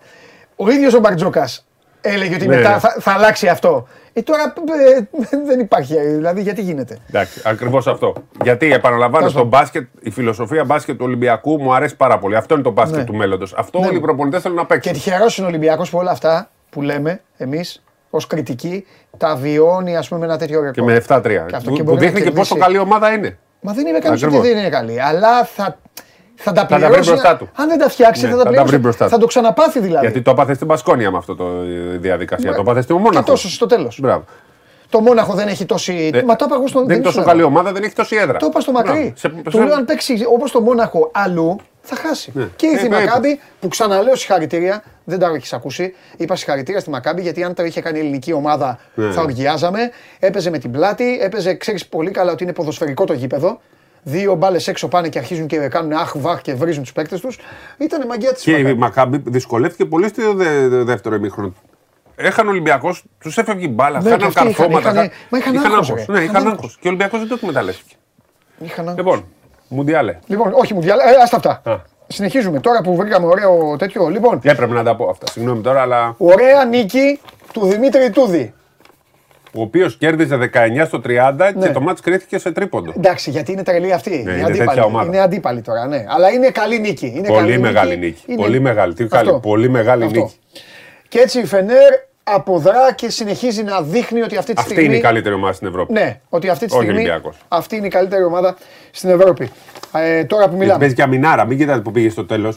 Στο τέλος ήταν πόσο, 79-60, έφαγαν πόσα, 33 πόντους στο Η Φενέρ τελευταίο. έκανε μια πολύ μεγάλη μαγιά. Άλλαξε. Ναι. Πήρε καλό προπονητή και άλλαξε. Ναι. Τελειώσαν. Έλα εδώ, Βέσελη, σε ξεζουμίσαμε, σε ευχαριστούμε. Τράβα στο Γιασκεβίτσιους να σε φορτωθεί. Έλα, ναι, έτσι είναι, έτσι έκανε. Πήγαινε Μόνο. καλή νίκη. Έλα εδώ, Ντεκολό, ναι. Ο Κάλλης είχε φύγει ήδη. Ναι, ναι, Ντεκολό, στην τύχη τώρα, ό,τι Ναι, να είναι. ναι. Έλα εδώ, Ντεκολό, πήγαινε. Ε, Ζαμάν Φου, στη Γαλλία, στην πατρίδα σου. Λοιπόν, και Μεγάλος έφερε ήταν. άλλους. Φρέσκα, ε, ναι, φρέσκα το υλικό της. Λοιπόν, Άλμπα Ερυθρός Αστέρας 84-88. Αυτό το μάτσο πρέπει να το δει ο Ολυμπιακός. Ναι. Γιατί ο Ερυθρό Αστέρας κατάφερε να κλείψει πορ- πορτοφόλι 7 συνεχόμενες ήττε η Άλμπα, ε. και παίζει, ναι, και παίζει τώρα Ναι. ε, Που ξεκίνησε καλά η Άλμπα. με τον Ολυμπιακό. Μου κάνει, Ναι. εντύπωση- μου κάνει εντύπωση αυτό. Ενώ ξεκίνησε καλά. Λοιπόν, πολλές γιατί συνεχόμενες. Μακάμπι είπαμε, τώρα εδώ έχει έρθει ένα αποτέλεσμα. Σοκαριστικό στο δεύτερο ημίχρονο. Είναι 34-34 το ημίχρονο, αυτό θα πεις, είμαι σίγουρο. Ναι, αυτό πες, πες, Και πάει, ξεκινάει με 15-0 η ΕΦΕΣ και έφυγε στους 30. Και τελείωσε με Λοιπόν. 51-80. Έχει βάλει μόνο 17 πόντους στο Μιλάνο. Τελικά η ατάκα που ισχύει είναι ότι το Μιλάνο δεν σοβαρεύεται ποτέ. Ναι. Τέλος, και αφού πια. δεν έχει σοβαρευτεί με, με Σίνα και Σταυρόπουλο, δεν Όχι, ξέρω. ρε, και με, τις- με- και με το υλικό αυτό. Ναι, δεν με έχει το υλικό, αυτό. να πεις. Πήρε τον Πάγκος, πήρε τον Ντέιβις. Δηλαδή τι άλλο να Αυτό δεν έχει παίρνανε. τρελούς να πεις ότι. Πήραν τον Πάγκος. Μου δεν κάνει ούτε για τον Πάγκο πλέον. Τέλος πάντων. Ε, ο Μεσίνα είπε: θέλω, άμα θα ζητήσω από τη διοίκηση να φύγω. Δεν ξέρω τι θα γίνει. Για να φύγει, ε. Ε, εντάξει, υπάρχει ένας προπονητής που είναι ειδικά για αυτή την ομάδα. Πάμε να τους ξε... Ειδικά αυτή την ομάδα που ταιριάζει και το ιταλικό στυλ, ε, η φινέτσα του και το στυλ μπάσκετ μπορεί να τους κάνει. Γιάννης. Ναι. Είναι τα μαμ, άμα φύγει ο. Ο Γιάννης πρέπει να διώξει τρεις μόλις πάει με αυτούς. Ε, και θα το κάνει ό,τι θέλει. Ό,τι... πει. Και θα πρέπει να τους βάλει να παίζουν ξύλο. Ναι. Λίγο. Ναι. Γιατί αυτοί δεν παίζουν. Πρέπει. Ε, θα την κάνει η Ιταλική έλα, ομάδα. έλα, έλα, καλέ μου αντίπαλε. Παίρνα. Η Ιταλική ομάδα την ναι. κάνει. Μπορεί, μπορεί. Μακάρι, μακάρι. Λοιπόν, Βαλένθια, Συνεννοηθήκαμε τη μία. Βαλένθια Ρεάλ 73-80. Ε, μπαίνει μπρος σιγά σιγά η Ρεάλ. Η Βαλένθια είναι ύψους βάθος. Το περίμενα ότι θα γίνει αυτό. Και η Μπαρσελόνα νίκησε Εντάξει, το, εύκολα. η Μπαρτίζαν 79-68. Ναι, εντάξει. Το έχει χαϊδέψει τον Γκάζι Μπαρσελόνα Ναι, πάντως. ναι. Την κάνουμε, την κάνουμε. Σοβαρεύεται. Χθε έχασα από την Πανταλώνα στο πρωτάθλημα. Άλλο το πρωτάθλημα. Ρε. Εντάξει. Όλα εκεί μπορεί να γίνουν. Λοιπόν, πάμε. Βιλερμπάν Μπάγκερν. Ε, ξέρεις, από τα ανοιχτά μάτια, αλλά νομίζω Κολοτούμπα ότι σαν έχει... κολοτούμπα. ναι, Ναι. Μπασκόνια Ζάλγκυρη. Το ίδιο κι αυτό. ναι. Θα πιστεύω θα κερδίσει η Και, Μπασκόνια, θα πάει μεγάλο σκορ. και θα πω κάτι. Η Βίρτου είναι του ύψους και του βάθους. Μπορεί ο Παναθηναϊκός. Ναι, μόνο, σίγουρα. Εγώ το θεωρώ φαβορεί τον Παναθηναϊκό. Μπορεί, Δεν ξέρω εντάξει, τι- δεν θα πω εγώ ότι Δεν είναι έχω φαβορί. μάθει τώρα γιατί δεν Εγώ θα προλαβα- πω ότι μπορεί όμως. Έλα μου, Δεν μπορεί να μην είναι καλύτερος από την Βίρτους, ειδικά αν δεν παίξει ο Σεγγέλια και ο Τζελέγε. Δεν ξέρω τι θα κάνουν Δεν αυτοί. παίζουν αυτοί. Αυτοί να μην παίξουν. Δεν, δεν έχω μάθει την τελευταία πληροφόρηση. Ναι. Αλλά ήταν, ήταν εξαιρετικά αμφιβολή. Δεν... Ναι. Χωρίς αυτούς τώρα ο Τζελέγε είναι τρομερό forward. ναι. Το λέγει ο Χάρης Σταύρο πολύ καιρό για τον Οτζελέγε. Ότι είναι ιδανικό για Ευρώπη. Δεν νομίζω ότι υπάρχει. Δεν νομίζω ότι μπορεί να είναι φαβορής σε κάτι η Βίρτους σε αυτό το μάτι. Ω, Ναι, εντάξει, δεν, ξε- δεν, εντάξει, δεν, θα, δεν θα βαφτίσω Ναι. τέτοιο. Αλλά πιστεύω ότι, μπο- ότι ο Παναθηναϊκός μπορεί να το πάρει το παιχνίδι. Δεν είναι παιχνίδι. Ναι, δηλαδή. ναι, ναι, ναι. Δηλαδή πρέπει να πάνε και ο, να είναι όσοι πολύ πάνε και στο κακός. γήπεδο δηλαδή. Ναι. Απλά, αυτά, απλά αυτοί είναι. ε, εντάξει, παίζουν ένα. ένα μα... Άντε, θα το πω. Μπάσκετ σκαριόλο σε συλλογικό επίπεδο. Παίξτε. Χωρίς άγκο. Παίξτε, παίξτε, παιδιά. Σουτάρετε άμα είστε ελεύθεροι. Ναι, παίξτε, παιδιά, και ό,τι γίνει εδώ και άμα αυτό. Λοιπόν, Παίζει με το μυαλό των αντιπάλων στην άμυνα. Το άψα αφήνει να σουτάρουν ας πούμε, για να λένε γιατί μας αφήνετε να τα χάνεις; Ναι. Έχουν αυτά τα. Ναι, ναι. Ένας τέσσερις να εφεύρει από το πουθενά, δύο μαν μαν τριζώνει. Ξέρεις αυτά που Κάτι παίζανε άλλο. το. Μα όχι, αυτά δεν ξέρεις τι θα κάνει. Κονιόρδος. Το κάνει γιατί άμα βγει. Τελείωσε. Ναι, ναι, ναι, τον το έχει πήρε. πάρει τον τίτλο. Ξέρεις θα πεις. Με το τρίκ του Σκάριου. Ναι, με τα τρίκ. Αυτά. Ε, χαζό τον έχει. Παίρνει τα ευρωμπάσκετ αγόρι μου έτσι, σαν χαπάκια. Λοιπόν, άντε πες και ό,τι θες τώρα. Τι; Σήμερα παίζει ο καλύτερος παίκτης του κόσμου, θα πεις, άντε. Εντάξει, Τα δεν λέω ξέρω εγώ. αν μπορεί να βάλουν τρία γκολ. Γιατί αν ήταν ο Λουκακού θα βάζαν 3-4 στον Καναδά. Ναι. Αλλά θεωρώ ότι έχουμε ξεκάθαρα φαβορή και η Ιταλία και και η Ισπανία και η Γερμανία. Θα δούμε γκολάκια σήμερα πιστεύω. Μόνο μην κάνει ο καλός τερματοφύλακας που έχει η Κωνσταντίνα, τα πιάνει όλα και δεν μπορείς να βάλεις Ισπανία πολλά. Δεν ξέρω, δεν, αυτό το 0-0 το περίμενα. Όπως έχεις αυτό το παιχνίδι που παίζουμε, είναι, είμαι στην κορυφή. Το περίμενες. Ναι, ναι. 0-0 το παίξα. Έχω 600, 600 βαθμούς διαφορά. Μας διέλυσε, θα σταματήσω να παίζω. Και άμα είχα πιάσει και το 3-1 της Γαλλίας, έβριζε αυτό το 4-1. 0-0 το φαινόταν. Αλλά δεν, δεν αντέχεται αυτό το 0-0. Δηλαδή, αν έχεις παίξει 0-0 και βλέπεις το μάτι και λες 0-0-0-0, δεν αντέχεται. δεν μπορώ, δεν τα αντέχω. Ναι, ναι, ναι. Έχεις δίκιο. Έχεις δίκιο. Αλλά δεν είναι στοίχημα, είναι το άλλο παιχνίδι. Εγώ το πρώτο 0-0 και είπα από τότε δεν το ξάπεζω. Έχω παίξει πολλά 0-0-1-1. Καλά έχεις κάνει. Γεια σας. Πάμε να απολαύσουμε Μοντιάλε. Έτσι. Λοιπόν, Σπύρος Καβαλιαράτος για το μαγικό κόσμο του NBA. Uh, NBA. Χάσαμε από τη Ιούτα. Τι να πεις. Έτσι. Λοιπόν, θα σας αφήσω τώρα. Θα σας αφήσω, βέβαια. Μαζευτείτε εδώ εσείς και αύριο να μου κάνετε παρέα. Εδώ είναι και η Αλρίχλα, η επίσημη μπάλα του Μουντιάλ. Να την μπαλίτσα, φοβερή και τρομερή. Η μπάλα που έχει σχεδιαστεί από την Adidas για να φεύγει, να φεύγει από τα πόδια, να κινείται πιο γρήγορα από κάθε άλλη μπάλα στην ιστορία του Μουντιάλ. Γρήγορη, να παίρνει το σωστό φάλτσο και να πηγαίνει εκεί που πρέπει. Έτσι θα πάει τώρα σε μένα στην Game Night του Παντελή Βλαχόπουλου με τον Τζάρλι και τον Κέσσαρη. Πού να τα δείτε αυτά ρε, πού να τα δείτε. Πηγαίνετε να δείτε τις ομάδες σας, πηγαίνετε να δείτε. Κάποια μέρα θα σας φέρω και βιντεάκια για να δείτε πώς παίζετε την μπάλα. Φιλιά πολλά, τα λέμε αύριο. Θα περνάτε όμορφα, στη μία και αύριο. Όταν αλλάξει θα σας το πω. Εντάξει, προσεκτικά ε, τα λέμε. Φιλιά.